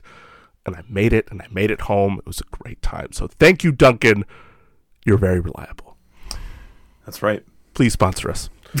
and I think I think on that. Well, actually, this is the part where we get to the after credits. Really quick, we didn't like this, so we did not cast anything in this as a donut. Oh, with like the yeah the epilogue, like the the little after yeah. Um, eh. I, I, we really have no I- thoughts on it. It's like I'm glad Zack got to do that. Yes, I'm glad. Yeah, because because that's the ultimate thing is that Zack Snyder didn't. Is more than likely, and probably doesn't even want to have the opportunity to make part four and five of his whole DC superhero saga that he was working on, and so he added a little scene at the end of uh, some of the actors he could find and a CG Ezra Miller. And uh, and uh, uh, uh, an appearance by Jared Leto. Woo! Star of the more billion dollar grossing film Morbius. that movie made some more billions, let me tell you. Um, and so that scene, you know, it is what it is. We're happy for Zack. It's not, it's not really our cup of tea, um, but you know, at least again, at the end of the day, I think the ultimate thing to say before we move before we move to our next film, the ultimate thing to say is that Zack finally got the movie he wanted. Yes. and he moved on and now he's working at Netflix. He made a zombie movie that was a lot of fun. He's working on Rebel Moon. I'm excited to watch I'm it. so hyped for Rebel Moon, dude. You have no idea. So, um, Zack, uh, much respect. Justice League is great. Thank you so much. Zack, I hope you have a motherfucking uh, donut. A motherfucking Dunkin' Donut. We're gonna take a a, a brief um we're gonna take a brief intermission and when we come back we are going to uh, harvest a planet of its people and make it into a donut. Stay tuned.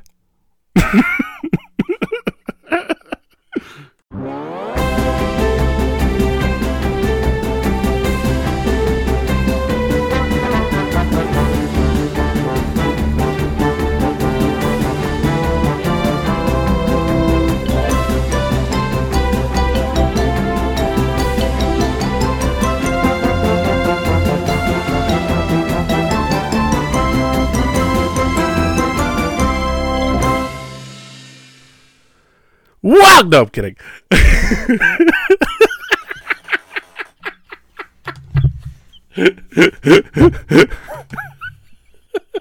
we can start over if you. I just wanted to do that.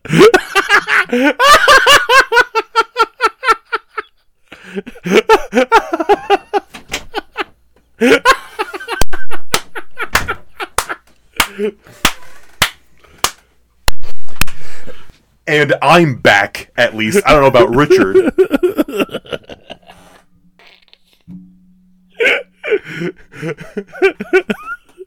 I only did that because right before we recorded, he was like, and we're he was because we do a countdown three, two, one, record. This time he went three, two, one, and say, and we're back and record. You know, I thought it was a friendly, a friendly, gentle reminder, but I can see that um, that was not the way it came across.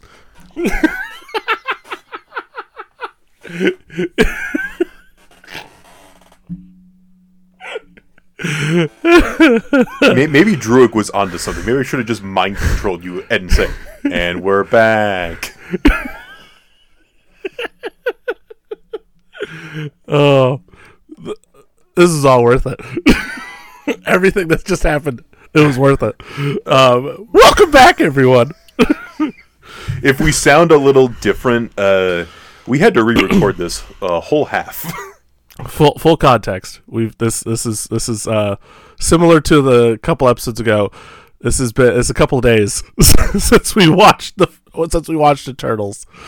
Um, so uh, though Joey was just listening to what we could do, what we had from our initial recording, so he's probably a little bit more fresh than I am.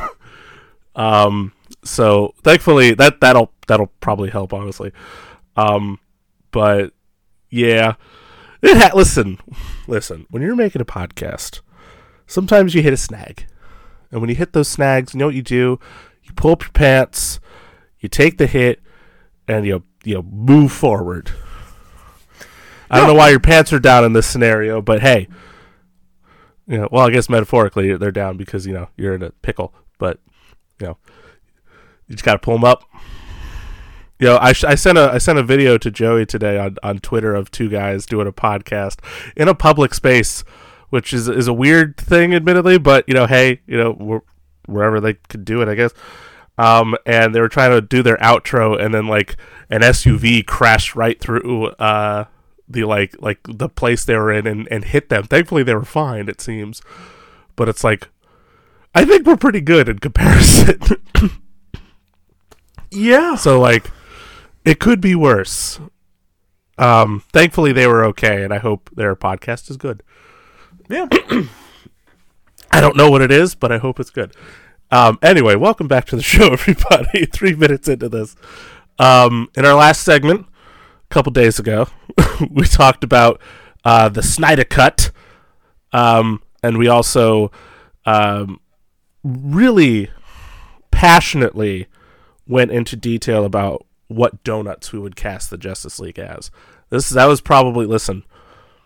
If you listen if you listen to that segment, if you take anything away from this episode, know that we cast them as donuts. That's the most important thing you can take away. Yeah. Nothing else matters except for that. um, but now um, we are moving on to the Marvel side of things, where we're talking about another team of superheroes that feel a little bit different than your typical Marvel uh, offerings, um, and and have a bit more of a Snyder flair themselves. Um, very mythological approach to these superheroes as well. I know I already said the title, but anyway, Joe Dinny Dan what is this Marvel movie we are talking about today? We are. We are discussing. Uh, I can't even remember what number Marvel thing is. There might as well be 500,000 of these at this point. so, for shits and giggles, this is the 62nd Marvel movie. The 423rd. 423rd. This is Chloe Zhao's Eternals, which is a play, which you think is based on a comic book, but is actually a play on the fact that uh, that they just want this thing to keep going forever and ever, which I understand.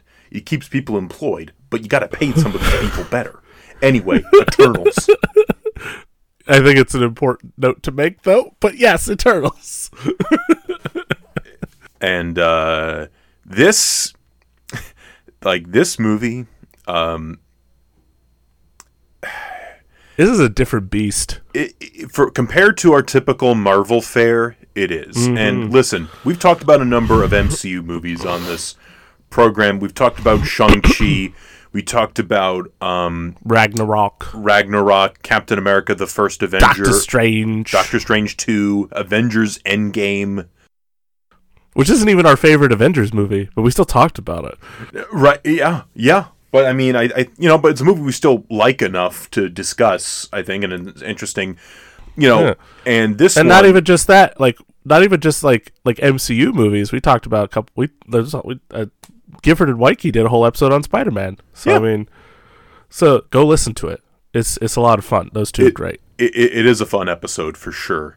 Um, we talked about Logan, also just another Marvel thing. We talked we talked about Logan uh, with the Batman, another fun episode. Yes, We do like like I know we we sort of emphasize this a lot every time we talk about Marvel, especially an MCU movie. We do like um, a lot of MCU offerings. We just have a very like there's just other things that come into play that you can't help but just be like, hey, why does this have to be like this, or why does this keep happening? You know, like not everything's perfect ultimately. Yeah. Um, but know that there are things about it that we like Yeah. but there's also things about it we don't like. However, in the case of this movie, which is um, at least as of now, unless I know I asked this in the initial recording, but has Ant Man three gone below it yet, or is it still at the same level on like Rotten Tomatoes or whatever? Let me check that because I mean, here's the other thing: Ant Man three. Not that this is important for this episode, but it might make less than the first two Ant Man movies. Yeah, I did see it dropped like what sixty one percent. Yeah, and keep in mind, I Something like did. that. I didn't hate Ant Man Quantumania, but I haven't It- seen it, so I I can't th- say. I, I love think- Jonathan Majors though. No, Jonathan Majors is great in the movie, and I'm very excited for his future in the MCU.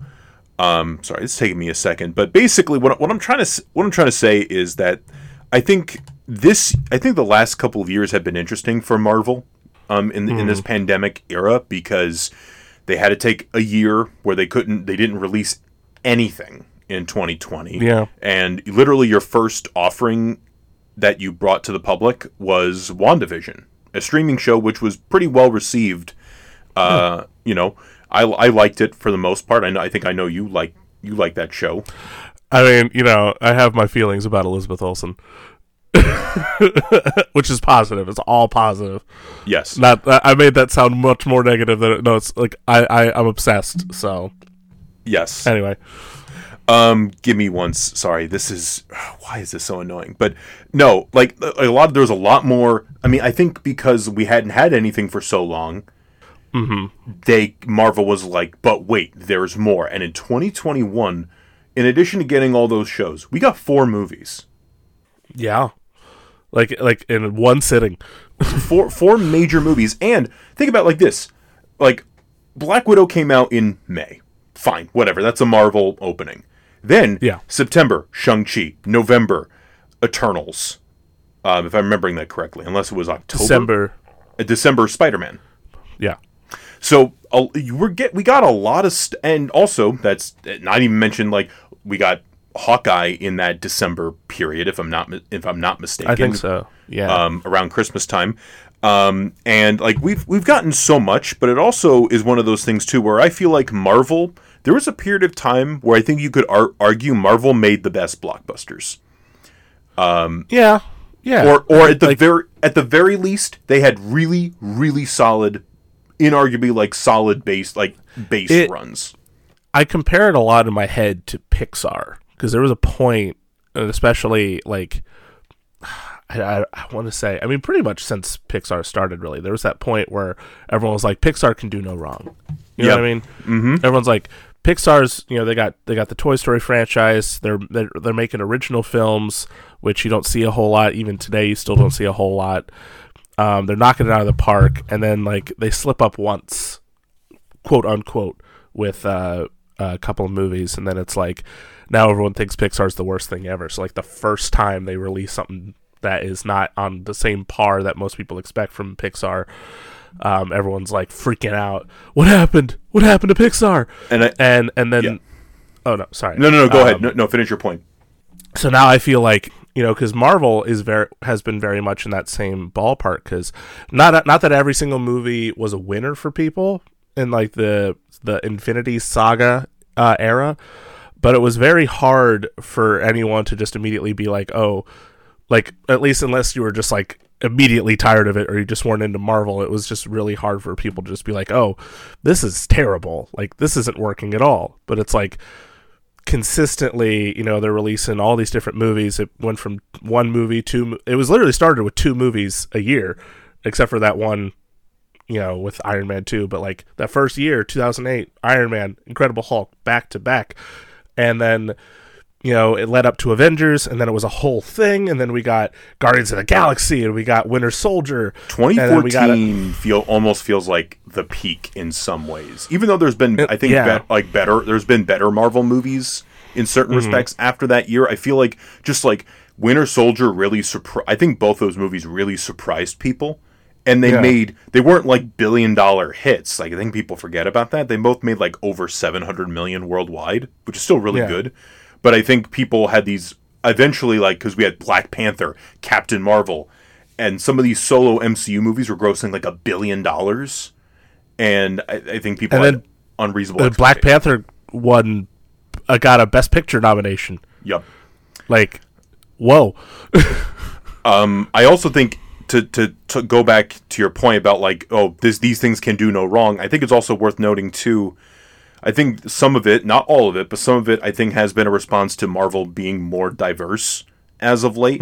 So there are people, there are obviously people who are just like, oh, this is stupid, and purely on the basis of like there's like an Asian lead or there's a, a female uh, That's female 100% true. um because like think about it, like we've had a lot like the first film in that really that phase four era was black widow is a, is a female led thing then shang-chi as a Directed by a woman. directed by a woman yes thank you um shang-chi you know a you know asian asian cast uh, Eternals has a has a diverse cast, and then Spi- everyone points at Spider Man because Spider Man's the biggest one.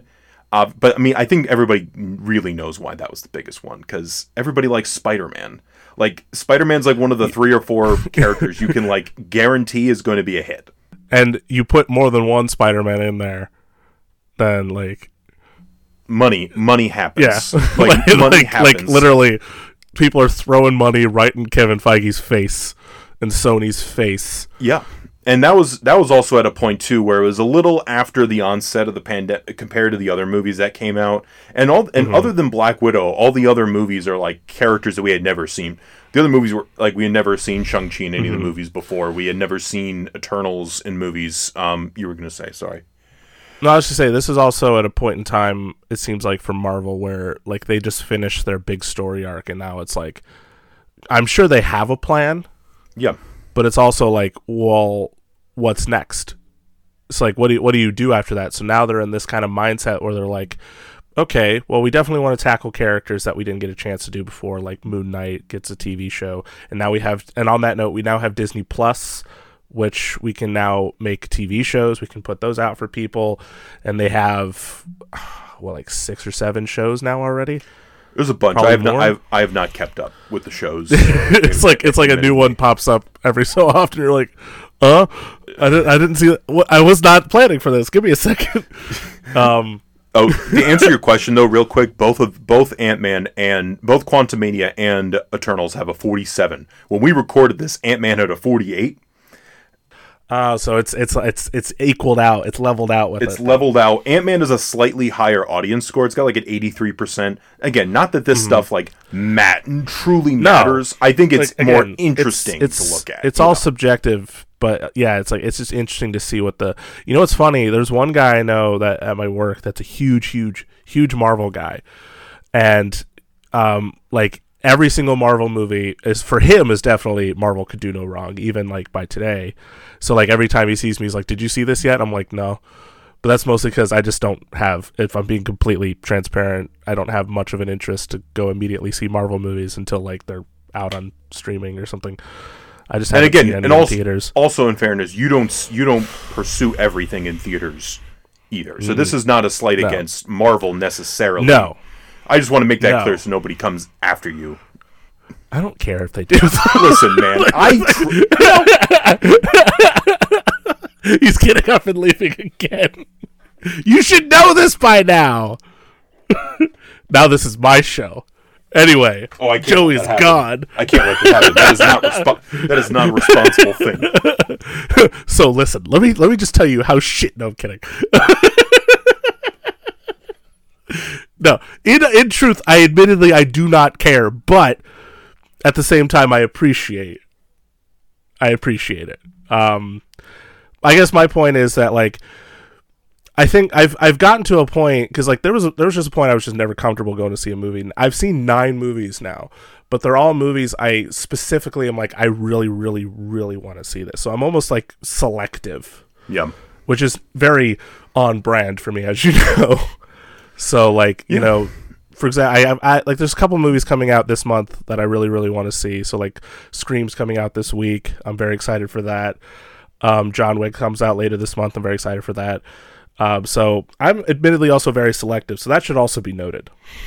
And that's not even just a you know today's world standard. That's just how I was before. Because I mean, I work at a movie theater, and last thing I want to do is go back to work when I don't have to be there. Yeah. That's fair. You know, so so like when it comes to Marvel movies, especially, they're busy, crowds of people. You know, admittedly, I don't I don't find myself like overtly excited about what they're offering unless there's like something specific about it, like with Doctor Strange 2 having Sam Raimi on board, or something like Eternals, which seemed like such a different thing. And I, I love Chloe Zhao's previous movie that I, the Nomadland, which I really liked. Um, so that was enough to be like, I, I want to see I want to see what she's got what she's got to offer for for this kind of genre. Um, so that's just like where my specific approach comes from towards these movies. But I do like when the when Eternals came out, like because it was so different, I feel like it didn't resonate with people the same way that all these other Marvel movies do. No, um, it's. I I also just remember like because like I remember like reading the reviews. I'm like, oh my god, like I, I can't I can't imagine like is this the one that broke the camel's back? Because there are there just because there's so there's so many Marvel movies that are just fine, right? Like they're just Yeah. they're not nothing special. They're okay, but I, I think there comes a point where you just get tired of movies that are just fine and don't really swing for the fences, kind of Mm-hmm. thing. But I think when I remember watching the uh, Eternals, I'm like, this is for Marvel. This is laying this, all the this is laying all the chips down on the table. This is yeah. And Kevin Feige Yeah. was like big on this. Like he was like saying to people, this is like one of our best movies. You know, he was like, and, and you know, uh, like. And honestly, I, I kind in some ways I agree with them. This is a messy movie. I said this in my previous recording, so it's gonna be weird trying to remember what I want to say. you just know. just the the the, the, uh, But the I'm, brain the brain t- thing. Ugh. I remember Sorry. the actual. Ex- no, it's okay. I remember the actual experience. I saw this in Dolby with Feehan and Mike, and you know, I we had really enjoyed Shang Chi a couple months earlier. You know, and Mm-hmm. Black Widow was just whatever. So this could have been either way. It could have been could have gone either way. And the trailers Mm-hmm. didn't look amazing, but like ha- the movie having a rotten score, admittedly, did intrigue my interest. Same. That Um, was like that was that was like a driving force for me to be like I kind of want to see this outside of just liking you know previous work from Chloe Zhao and loving the cast. Yes, Like like this is a stacked cast. Like um you know you got Angelina Jolie, Kumail Nanjiani, uh, Don Lee uh, from uh, uh, Train to Busan, which if you haven't seen, watch. I know he goes Train- under. Um, I believe Ma Dong Sok. Um, But Train to Busan, watch it. yeah. Uh, Salma Hayek Great is in this. Salma Salma freaking Hayek. Uh, two dudes. Is she in the hall? Did we put her in the Hall of Fame? She's going to be. She's going to. If be in the she's not, she she better be in the Hall of Fame. I think she'll She be one of our. I mean, yeah. Um, so we got obviously. I mean, uh, Gemma Chan. Did we say? I mean, there, there's so Gemma many. Chan. Uh, Richard Richard Madden. Um, not that he's an Eternal. Kit Harington. Listen, when you got the Stark brothers in there, who have as pretty much as much screen time together in this movie as they did on Game of Thrones. Yes. Yes. So-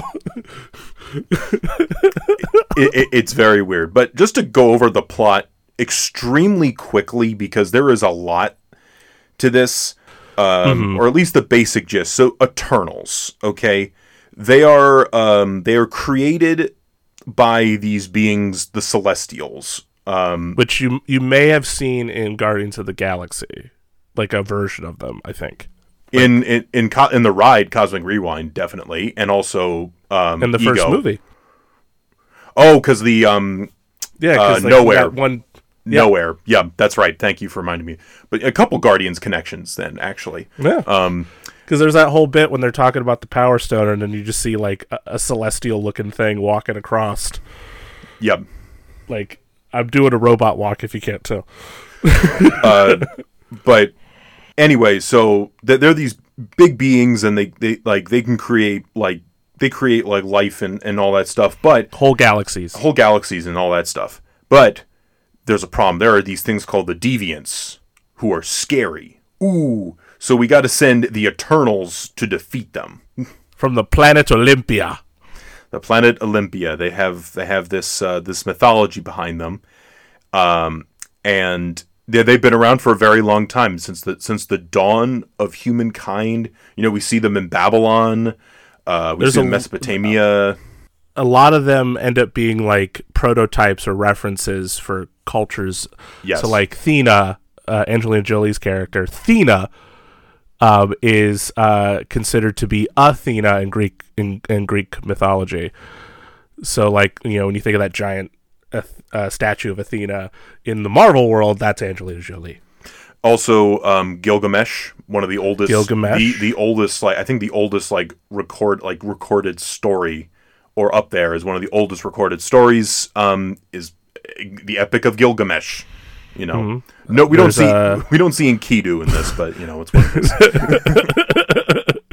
Um, or like uh, in the same sort of Greek mythology context, you got Phastos, who's uh, played by Brian Tyree Henry, yes. who's very good in the film. Oh yeah. um, um, which is very much you know like Hephaestus, you know Phastos, Hephaestus, you know from Greek mythology, like fire to the people, like take it from the gods, like ah, I give you power. So and he's like kind of a, an inventor, and he and there's actually you know a lot of connection to to that sort of narrative. Especially there's like a whole sequence that's really devastating where um, we see the aftermath of the Hiroshima, and he's just walking around the rubble, and he's like, "Why did I do this?" So I mean, it's it's pretty intense stuff. It, it is. Um, uh, uh, do you, do we mention Icarus? Icarus, our our our Superman stand-in. Superman stand, but he flies like like he- Icarus, and uh, he gets a little too close to the sun at one point. He does not have wax wings though, but he does get a little bit too close to the sun. Yes, and of course, uh, Sprite inspired by the influential soda Sprite. Which once was uh, sponsored by, or which was once a sponsor for uh, LeBron James. Yes, oh, those weird commercials. Oh my god. anyway, Sprite's always had weird commercials though. yes, but basically, basically, we're in the modern the modern day, and the eternal. A lot of the Eternals have gone their separate ways. Um, Yeah. you know we've we're like for uh, there was an event that happened you know a long time ago uh, where like bas- basically like colonizers imperial you know that whole thing basically the conquistadors if i'm not mistaken are like wiping out the aztecs i believe at uh, tenochtitlan A- and like they, they all just have disagreements about how to handle this and the, and there's other things that happen too but they all go there's a lot of them go their separate ways um, and then they Yeah. have to sort of unite again because the deviants have returned Yeah, because they initially thought they got rid of the deviants, and then it was like, well, they're just they're just gonna they can't interfere with human history, so they're just gonna chill, right basically. yes uh, but eventually eventually we we like there's a lot of stuff that happens uh, that we find out we find out that uh, Ajak um, Salma Hayek's character is dead Mm-hmm. Um, we find out that there's a deviant. The deviant that is back can actually um, suck the power out of the Eternals. Mm-hmm. And Cersei, played by Gemma Chan, who's kind of our main Eternal, like she's kind of kind of our focus character yeah in, on this adventure. Um, she has been given uh, Ajak's position, which she never thought she was the one to be in that position. Like everyone thought it would be Icarus, because again, Superman type, um, like the pow- the most powerful one is my what I'm saying, and um, yet uh, Ajak picked Cersei, and everyone's like, why? Like we would have assumed it was, not that, not that against Cersei, it's just but we just would have assumed this dude shoots lasers out of his eyes and flies and punches stuff. So I mean, it just kind of makes sense. What's going on? Right. And so that's kind of part of the mystery, while also trying to track down the rest of the Eternals so they can team up again and defeat the the, the Deviant. Um, and essentially all of them are like like you were saying, they're all doing something different. Like when we first meet Cersei, she's a professor in uh, the UK, and she's dating Kit Harington, and she's living with Sprite. Sprite, who I think has the worst fate outside, well, one of the worst fates really, um, is a thousands is thousands of years old, and yet looks like she's about twelve or thirteen, which that is an incredibly devastating thing to think of. Like you know, how to to to actually be a certain age and yet be stuck in that sort of position, and you know, not it's it's it's it's it's tough. It's sure. uh, it's like Interview with a Vampire. Um, Yeah. you know, just uh, but like you know, because again, here's the other like thing too. There are so many of these characters as as we said that, and it's a two and a half. It's one of the longer MCU movies, but even then, there's not quite enough time to really do all of these characters justice. So it's no pun intended. I So, actually did it really- intend for that, but anyway, I'm so sorry. I didn't mean to assume. you know what they say. Um, I'm just gonna leave. My show. I can't. I can't leave because that would be Joey's show. no. so, um, I think I think what what does work though is that we do get to at least spend time spend some time with the characters. We don't we don't get like to have much of an emotional connection, but we know who they are. yeah. You know, like like when we meet Kingo, he's become a Bollywood sensation. Um, a whole like dynasty of Bollywood movie stars. Literally, like he's the star of generations of cinema. Even though he's like, no, that's my that's my great grandfather. That's my that's my grandfather. That's my father, and that's me. No, we know the truth. It's all you. That's cool. um, and so and he's got his uh his valet with him. Karuna. Karun is one of the best characters in the whole thing, and one of the best freaking DPs ever. Like the fact that you know you got Kingo fighting uh fighting one of the deviants, and you know he blows the deviant's head off or whatever, and then like is covered in in deviant goo, and he's like, "Did you get the shot?" And you just hear him go, "I did." He's so great. Um, he's uh, fantastic. I, I think So, um, there's yeah. a lot. There's a lot. I'm thinking about like just different things. Um, one of my favorite real, uh, things in the movie is is Gilga- Gilgamesh and Thena, because Thena Because the Alfred reference, the Alf- obviously. there's that. Alfred's Alfred matters. Alfred matters. Um, no matter what what uh, comic book company. Um, but I like I like Gil- I like Gilgamesh and Thena um, because Thena, as we find out, basically has like has has this um, has this condition where it's like a it's like a weird all it's like an all, almost like an all's dement like a eternal Dementia, like dementia Alzheimer's, Alzheimer's, kind yeah. of thing and they would have to wipe out her her memory because there's no like known quote unquote, like cure for it so Gilgamesh being the best bud that he is is like I'm gonna I'm gonna stay with her I'm gonna stay with her. Watch out. Like if that means you know it leads to me having to kill her, I'll have to deal with it at that point. But the last thing I want her to do is forget herself. yeah um, and I think that's kind Even of a, though he is, in fact, I don't mean to cut you off, but he is in fact a big baby. Uh, yes. That's going to be a Hall of Fame quote as well I think. Oh, I'm a big baby. Um, but I, I- think I mean all the characters are like really I think you know the power sets I also think the way that they're portrayed is really cool you know because um especially I'm, I think I'm going to talk about Cersei for a second and I talked about again I'm repeating myself from the other recording but I know this will be your first time hearing me guys so apologies but uh but Cersei uh, what I love about her is like she can tur- she can transform like um when she touches something she can tran like like typically like non I think like non-living things typically tradition like typical Yeah, like she or like one element to another element or something. yeah that that thank you um elemental uh, shifting. But what I like about that that that's inherently that's not inherently like a violent like superpower because when you look at a lot of the other or just superheroes in general, a lot of them are like super speed. They can punch you really fast. They they're really strong. They can fly. They shoot lasers. These mm-hmm. these things where people are like, oh, that's that's not. It's like that's not violent. It's like, yeah, but th- th- what are you gonna? How are you gonna show that? Like, there's not many ways you can show that in a a non-violent sort of way. Whereas like Cersei's power, mm-hmm. like people are like, this power is so late. I'm like, I don't know. I think that's really cool that your main character in a movie has a superpower that's like that. I think it makes her stand out too, and it also makes it make more sense, like why you'd want to pick someone like her because, especially to be like the leader of the team outside yeah. of you know uh, an obvious thing, which we'll talk about in a second. But uh, um, she's she's not inherently like like I feel like she's living the least sort of fantastic life of all the Eternals because she's she's just a teacher. She's right. just trying to she's just trying to you know make make a normal existence and be better and make every, everything else better. Like even right. when the one time she does kill an Eternal, or not an Eternal, but the the one time she does kill um, a Deviant is she turns it into a tree. Yeah. So it's like it's not like uh, you know it's something inherently terrible where it's just like a deformed thing. It does kind of look like a deformed deviant, but now it's just a tree. Right. Yeah.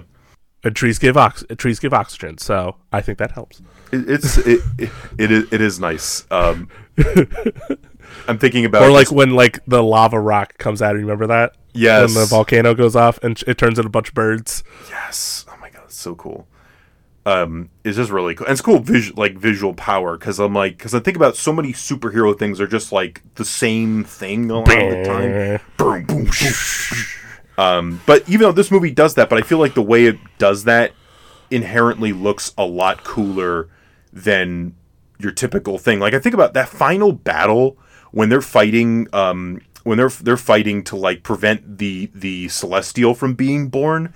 That yeah. whole that whole sequence is really, really, really, really, really, really, really, really, really, really, really, really, really rad.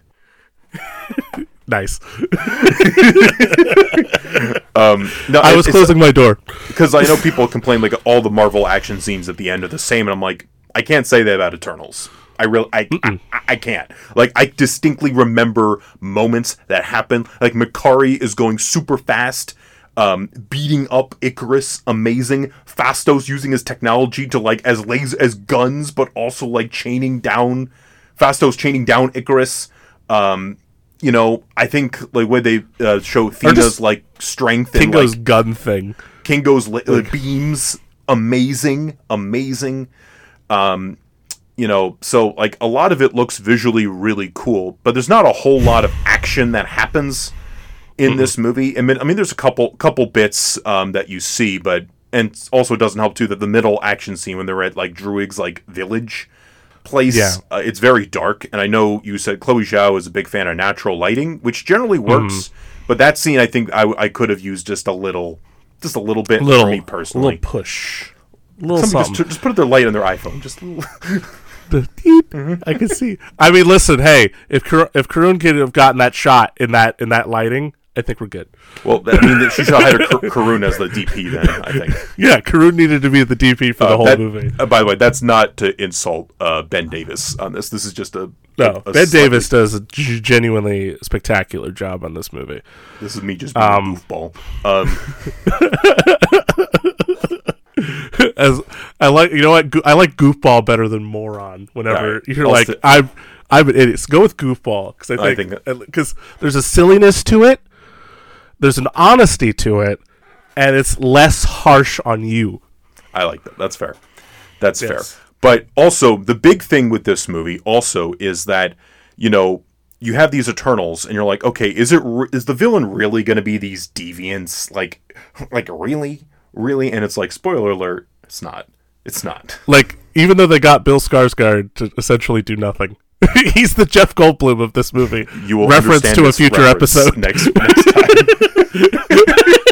But basically what we find out is that the birth of a celestial is actually an incredibly horrific and destructive process because they are born um they are out of a planet. out of a planet and that would literally that would mean like earth would just be done for basically essentially like to, just to kind of break it down a little bit so um, you have Arisham, who's like our essential main main celestial in this film. Um, big red guy, very scary.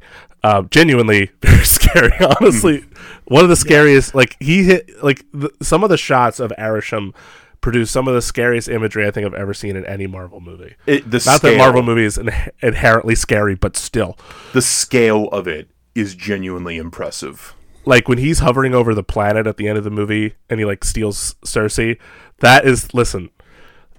I am I am a weird kid in that sometimes like I'll be laying out in a hammock uh, in the middle of summer because I'm just trying to relax and I'll look up at the sky and I'll think, what if like a giant hand comes from the sky and grabs me? that would be the scariest thing ever.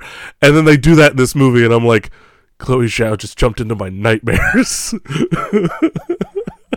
and and because of the natural lighting, it makes it that much more realistic. Just to see the clouds part and you just see this face in the sky, you're like, God damn it! no! You realize how small you are. Um, but anyway, also so like i want to mention uh, david Kaye plays um Arishem. he was he's been megatron a bunch of times Very good. Very good as Arishem. Um, so how is Celestial essentially born? So they plant a seed inside it. Like when they're making these galaxies, that's what Celestials do. They they pick a planet that they think has like the best, like the strongest energy in it, and they'll plant a seed. And the thing is, they need to let the the planet progress naturally, so that they can get to a point where uh, they can be be born from the planet and and then more celestials can come and then they can make more galaxies. So um, the problem being that you know the typical thing with making planets is that life comes in play. And so they um, so the celestials actually create the deviants to to try to help with that problem but then the deviants become a problem in their own right. So then you know just just just they can just keep adding essentially. So then that's when they make the Eternals. So the Eternals are actually everything they've ever known about themselves is a lie. They were created by a celestial to solve the deviant problem and to allow Earth to prosper, to allow any planet to prosper so that a celestial can be born. In the case with Earth, they planted the seed for a celestial named Tiamat so that Tiamat can be born from Earth um, and become anew. Now, this now the Eternals do not know this um, outright, and so once Sersi, who's now the head of the Eternals, learns about this, she's she comes she has now a dilemma, like the classic trolley dilemma: Do we let Tiamat be born and allow Earth to die, or do we can't do we stop the the the process? Essentially, you know, full on like space abortion and do we um, save Earth as we know it? Um, so that becomes essentially an an, uh, internal debate amongst the entire team, and every and what I like, and, and this is, feels so honest too. Like everybody has a different feeling on it. Like everybody is like, well, do we want to like? Because if we stop it, then that means more life that could exist is dead. But if we don't, then this whole planet is dead. So it's it's like an internal debate amongst all of them. And also, this whole backstory explains why Thena um, has her situation because she's remembering past lives. mm-hmm Because um, Arishem has actually saved the memories of all the past versions of the Eternals before they got to this current iteration of the Eternals that are on Earth. So um, that's what's going on with Thena. So she's. Oh, I thought a bug flew in my face. These bugs are getting in our way, man. This is they don't a- like they don't like our show i guess assholes. yeah. so, um, but yeah, so that's essentially like what's going on with Thena. But it becomes a an internal debate amongst the whole team. Like most of them eventually go like, yeah, we should probably save Earth, but you know, you have people like like Kingo who's like, I don't know, like I kind of see, I kind of see maybe that allowing Tiamat to be born might be a good thing. Because again, more life. You know, we're we're we're uh, we're stopping all these other lives from being more. So So it, it genuinely becomes like an actual topic. And then there's Icarus's response. I'm Icarus. It's beautiful, isn't it? I'm Icarus. Thank you. That just tells you everything you need to know about the character. You should be like, yep, that's going to be the bad guy. I don't wear a cape. If he wore a cape, he'd be a good guy. Or Just- or what if Yul Brynner played Icarus and I'm Icarus. obey Icarus, Icarus, Icarus. Sersi, Sersi? See, Sersi. Again, later episodes you'll get one. Tiamat will be born, so let it be written, so let it be done. Duh! I don't know. oh my gosh. So No, yes, oh, now I'm no. I'm imagining. Sorry, one more indulgence. A- Arishem, I am that I am. no, see, Yul is just uh, Yul Brynner. No, Yul Brynner would definitely be a good Arishem, but also you could probably have Charles Heston as Arishem because it makes sense. You idiots! You blew it up. Ah, damn, Damn you! God damn you Damn you all, all to to- hell. Me, damn you all to hell. Never trust anyone over 30. That's me. Take God your damn- stinking paws off me, you damn, You damn dirty, dirty- ape. It's made out of people.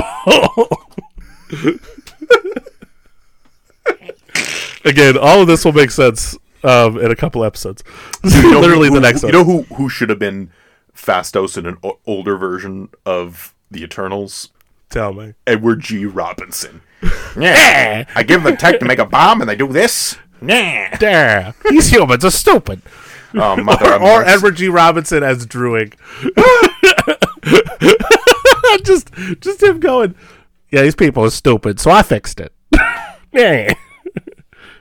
Now listen here, see, you're being stupid. You're colonizing. You shouldn't be doing that. See, you're gonna do what I tell you to do. Yeah. I don't know how you've done it, but I know you've done it. Those who do not live by the Celestials shall die by, the, Celestials. Ah! That's the beauty of the fact that we're recording this now. It's just that so many references won't make sense until later. Like, honestly, honestly, like if you're a, a true Two Dudes fan, you listen to all these in order, fine. But if you do a re-listen, listen to this one after the Ten Commandments. Oh my god. It would be the best experience you've ever had. You'd be like, I get it now.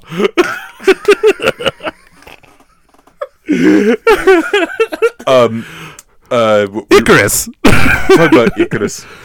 Um, and, and his response to uh, the news that Celestials made them and all that stuff. Um, he chose to murder Ajax, release some uh, deviants, and try to let Tiamat be born. And so um, he's very much in favor of this birth. He is very much um, those people that are pro life, if you will. Right. He's a pro lifer. Damn it. It's, it's it's it's just so weird, like the the, the logic that ha- that has to happen in this.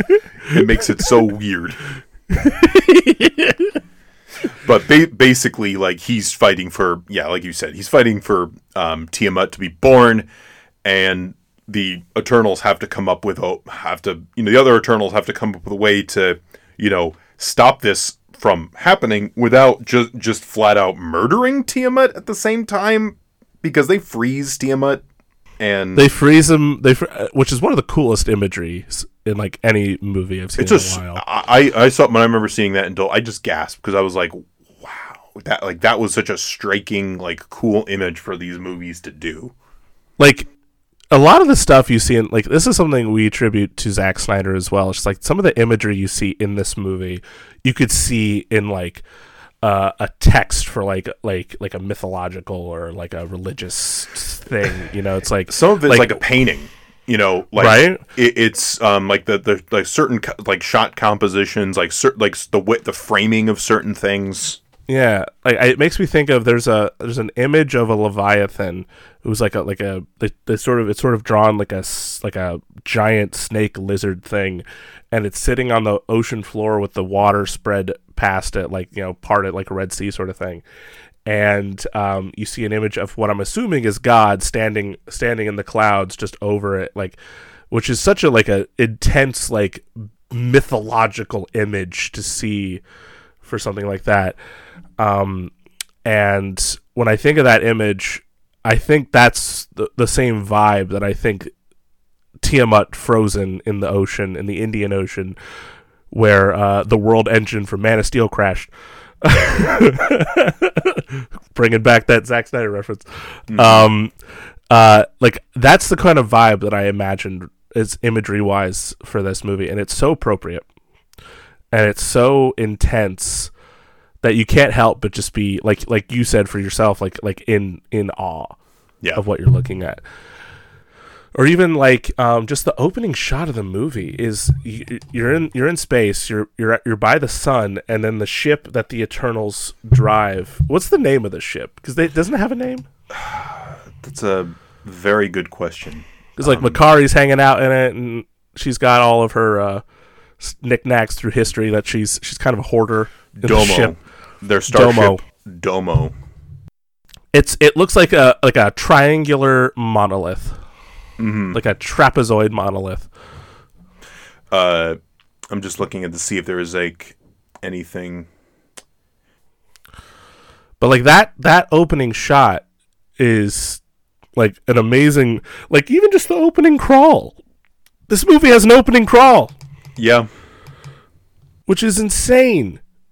You know, like I think this movie like the plot plot wise it's very messy and you know it has to deal with a lot of different threads and you know juggle a lot of characters especially ones we've never met but i think it's salvaged by the incredible cast and just how and the vibes of it which you know as we've talked about in like like the avatar special presentation some of the other things we're missing vibes in the theater We are. Um, but I will say, like, I think I think we could get could have gotten more vibes had we cut down on the amount of Eternals Yeah. that we have, and maybe just like okay, we had like five Eternals, like five or six Eternals, and we can just go through the mo. You, you go through okay, like this is their daily li- like have a little bit more like that, but I definitely get what what you mean. Um, like like you're feeling something like it's it and, and and I think it helps too that it really is an ensemble piece. it ultimately. is yes, Like like I do agree that it would have been nice to have spent a little bit more time with with the Eternals. I think my my biggest issue is that the deviants are pointless. yeah, it's it's weird. They try to get you to care, and I'm Yeah. like no, No. Like listen, I love Bill Skarsgård. But eh. not him, but like just the just just the the, character, presentation. the character of Kro, that memorable MCU character, Kro. Why did he get an action figure and frickin' Wanda from Doctor Strange 2 didn't? That's my problem. but that's a whole other thing. Um, But- but, I do love Bill Skarsgård though. On that note, Yes. he's awesome. Watch Yeah. Barbarian. Watch It. He's fantastic in both. No, yeah, Um, absolutely. So I think that's that's that was the, probably the one gripe I really had with this one. It's just that they introduced this element that just doesn't really go anywhere, and Yeah. you could tell like you could tell like at a certain point they're like, "What do we do now?" Yeah, Um, I don't know because Icarus is our bad guy. So what are we gonna do? um, and it's We'll- also we'll have him fight. We'll have him fight Angelina Jolie. It'll be Yeah. a cool scene, but it won't amount to much. But I also like too because it, it just like they just have the diversity just because. Like it's Like, just like okay, like why not? Like Yeah, the guys like that's awesome. you know like like uh, like Ro- Lauren Ridloff as Makkari is the first first deaf like MCU like superhero, um, Mm-hmm. in the MCU, which is really cool. Um, I, Which it's I mean, also cool on that note. Not to cut you off, I, Right. I, do it way too much. Um, but I also just love how ASLs really like and deaf characters have really become more prominent and stuff. Like I like in Creed three, I heard there's like there's a deaf character in that as well. So like I like that there's that representation in cinema. More it's it's becoming more and more prominent, which is awesome. As Yeah. well. Right. Absolutely. And I mean, and also Phastos. Um, Phastos. Um, we actually get like a a pretty pretty strong like you know gay character with a husband and a son.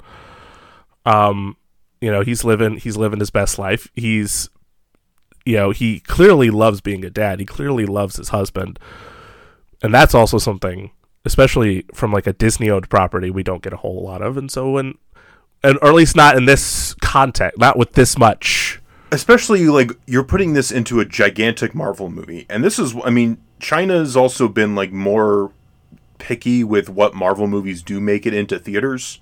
Yeah. in in there uh, or just Hollywood blockbusters in general. And I know Marvel there are Marvel movies that do try to get released in China, but this one they did not flat out because like how could you cut how could you cut cut that out? It's it's Dumb. perhaps like the one of the more one of the more human things that happens um, happens Yeah. in, in the movie. But I think with both with both of these um, movies, I think they they definitely portray like these superheroes. There's not like a there's not too much like winking in in these movies. Like there's appropriate like jokes here and there, but it's It's got a sense it- of humor. Both. it's of got a sense got a sense of humor, but it's not like winking at the camera all the time or anything It's like that. it- it's it's not self aware in the sense that it's like, hey, look, we're wearing capes. It's like, yeah, we, we can see it. We know. yeah. Thank you We're- for telling us. We're freaking we're freaking legends. Okay, like like these are. It's it's like and people say superheroes are the modern like the modern myth in, in a lot of respects, and I Mm. think these movies sort of um, sort of really do capture that.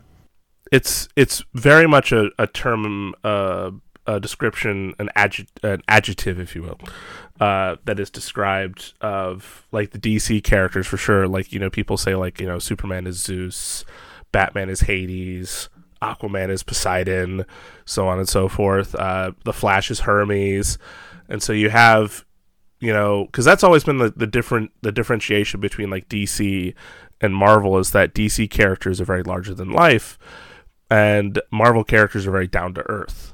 That's not to Yeah. say that Marvel doesn't have their own, you know, cosmic characters like, you know, I think a Silver Surfer or uh um what the hell's that thing? The big thing, the planet eater thing. What's that again? Ego, Galactus. Galactus, thank you. Uh Sorry, why did I, I, I, immediately like I, think, I keep thinking of the helmet thing. yeah, Galactus. He's not a cloud. Um, he's he's a planet eater. Um, Yes. so, but like the, the the big draw for a lot of Marvel characters is typically like, um, I mean, hell, they all operate in New York City. A good chunk of them do. Mm-hmm. You know, very very down to earth characters that have very real problems, and that's always been like a huge draw for those ca- for the for that company. Um, and with DC, their their whole mentality as is it's not so much that the characters aren't down to earth, it's just that the characters are meant to be representations of what we could be. Like And I we think could peop- be better. And I think people really do like that about I- those yeah. characters. You know, they Yeah. like sometimes they don't want like you know characters that are re- like relatable in that sense. They want characters. They want them to be those heroes to be better versions of Mm-hmm. better versions of ourselves. Like you know, like and that's that's just that's just a dip you know different like preference. and Yeah. that's really cool. Like- and I'm glad Marvel tried that sort sort of tried that with Eternals. Yeah. Like it's that's always been I think at least for me I think that's always been a nice uh, like a draw for well cuz like I can definitely understand when you look at like the Marvel characters and you see like Spider-Man I think is sort of the prime example of this like he's he's an everyday kid um, in New York City just trying to get by as best he can while also having to deal with the fact that he's a superhero and he's trying to save people. Uh, but then, like on on the opposite end of that, you get someone like Batman, who's a character that dealt with an incredibly traumatic thing, and you know a lot of us have dealt with trauma in, in our own right. Now, obviously, it's a comic book, so the way he deals with it is very fantastical and a bit you know crazy, but he he deals with it. You know, Yep. he moves forward with it, and so it's like a nice it's a nice way to show like, hey, you know, your trauma is not the end of you. So, are you okay? Yeah, sorry, I was stre- stretching. I thought your like head was about to blow up. like Scanners. It's like you were about to sneeze. Like, "Pwah!" um, but no, like I do like that. You know, it's nice when you see the companies try the other's approach every so often. Mm-hmm. Which hap- it doesn't happen all that much, but it happens so often. Like, like I think of, like I think of like Nightwing. You know, he's he's kind of like a down down to earth sort of character, like Dick Grayson. He's kind of like like like a Spider-Man sort of thing in that right. But again, he also has his own trauma and he also has his own story that you can look at and but it also feels like a very different approach than what you would typically see with a lot of DC characters. And then in um, in the case of like Eternals, it feels very much like when we were when we watch when, when I watched the movie when you watched the movie we said this feels like what Zack Snyder is trying to do with with the the DC movies which is essentially capture that mythological like godlike essence that tends to be compared to them a lot. And so it was it was such an interesting approach and the way the way they did it um, with the Eternals is pretty pretty awesome honestly. Pretty admirable. Yeah, for sure. and Chloe Zhao, man, next what? And she's got a she's got a, a Dracula western coming out. I think isn't that her next movie? Let me see. Where she's she's doing like Dracula, but as like a science fiction western. Let's see. Um, Or at least that's what was on the docket. yeah, because I remember there was a Dracula movie was supposed to come out that did get like shelved at one point. Um, Let me see. feature films. I mean, it's uh, I'm on Wikipedia right now, just trying to see what um, upcoming projects. Uh, she's ta- uh, in February 2021. Variety confirmed that Zhao is tackling the classic Universal monster Dracula, and in the vein of a futuristic sci-fi western. Which that sounds cool. Um, that does sound really cool. Um, one more thing I wanted to talk about with this movie. I'm gonna quickly cast the Eternals as donuts. Uh, I have the list. I love how I love how nonchalant it was too. So, like last time that ha- last time this happened, we were wrapping up the episode, and I was like asking the audience what what audience we have. It's like, what would you cast these char- What donuts would you apply to these characters? And Joey thought I was asking him. he proceeded to, to do it, and it was and the thing was like I didn't want to say anything because I was really impressed by it. I was like, you know what? Go for it. That was pretty cool. um, so quickly rattle them off. Sersi is a strawberry sprinkle donut. It's very sweet. It's nice. It's great. It's loving. It's loving donut. Icarus is an old fashioned but weird. Like there's Like- something not right. Like like an old fashioned, but like at 10 p.m. It's like, like it's a little bit dry. We didn't get to say this meme too much, but apparently uh, Druig sucks. Uh, that was the name of our group chat for a while. Druig sucks. Shout out to Waiki. Um, Love you, Wakey. uh, You diva. like like Darkseid, he has the chocolate chocolate glazed cake donut, which I found out Allison likes. Which I don't know what to do with this information now. um, hi Allison. Nothing. Just I just get her still. just get her one and be happy for her. But listen, That's all you got to do. the, like Druig is mind controlling people to convince you this thing is good. Phastos is coffee. Listen, Phastos helped us move along with technological revolutions and such like the plow. Coffee helps us get through the day. All right. Yes. Sprite. Listen, Sprite might be thousands of years old, but they treat her like a kid, so they give her the vanilla with sprinkled donut. Okay. Gilgamesh. Gilgamesh. He is a you. If you're a big guy, you want a you want a hard, a good donut, really high quality donut. You need a Boston cream, and if you don't like Boston cream, to quote Gilgamesh, big baby. but also, listen, this guy he's he's good at baking. He's good at cooking, so he knows quality when he sees He it. knows so he knows he deserves quality. Makkari um, is not a donut. Blueberry muffin. Okay, you need something that just gets you through. You High energy. quick, quick on the go. Boom. Ajax, uh, heart shaped, cream filled donut. Such a cutie. Such cutie. And uh, Kingo, Kingo, we had cookie butter. Like Cyborg, he's not always available, but when he is, he's pretty great. It's flashy. It's fantastic. Um, more cookie butter, aka more Kumail Nanjiani, please. Yes. Um, and then Th- Thena, which I don't think I cast as a donut last time. I think she's like Aquaman. She's like the French cruller.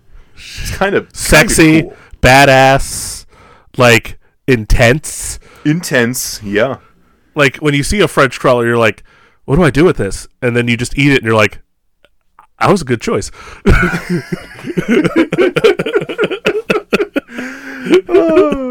Oh man. Um.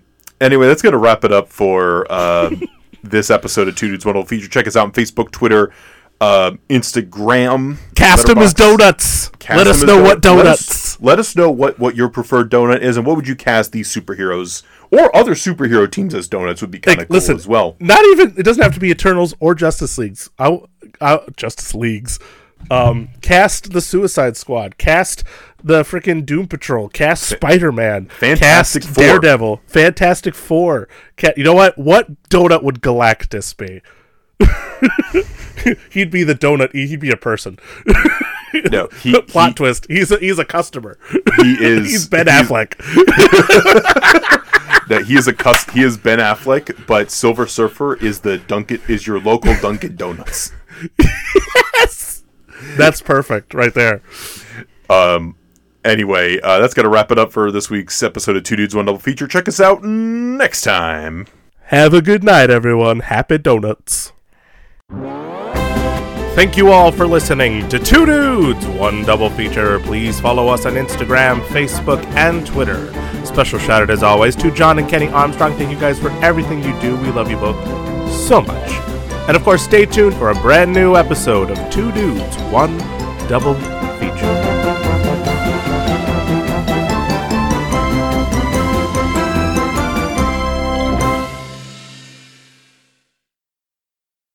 Big baby.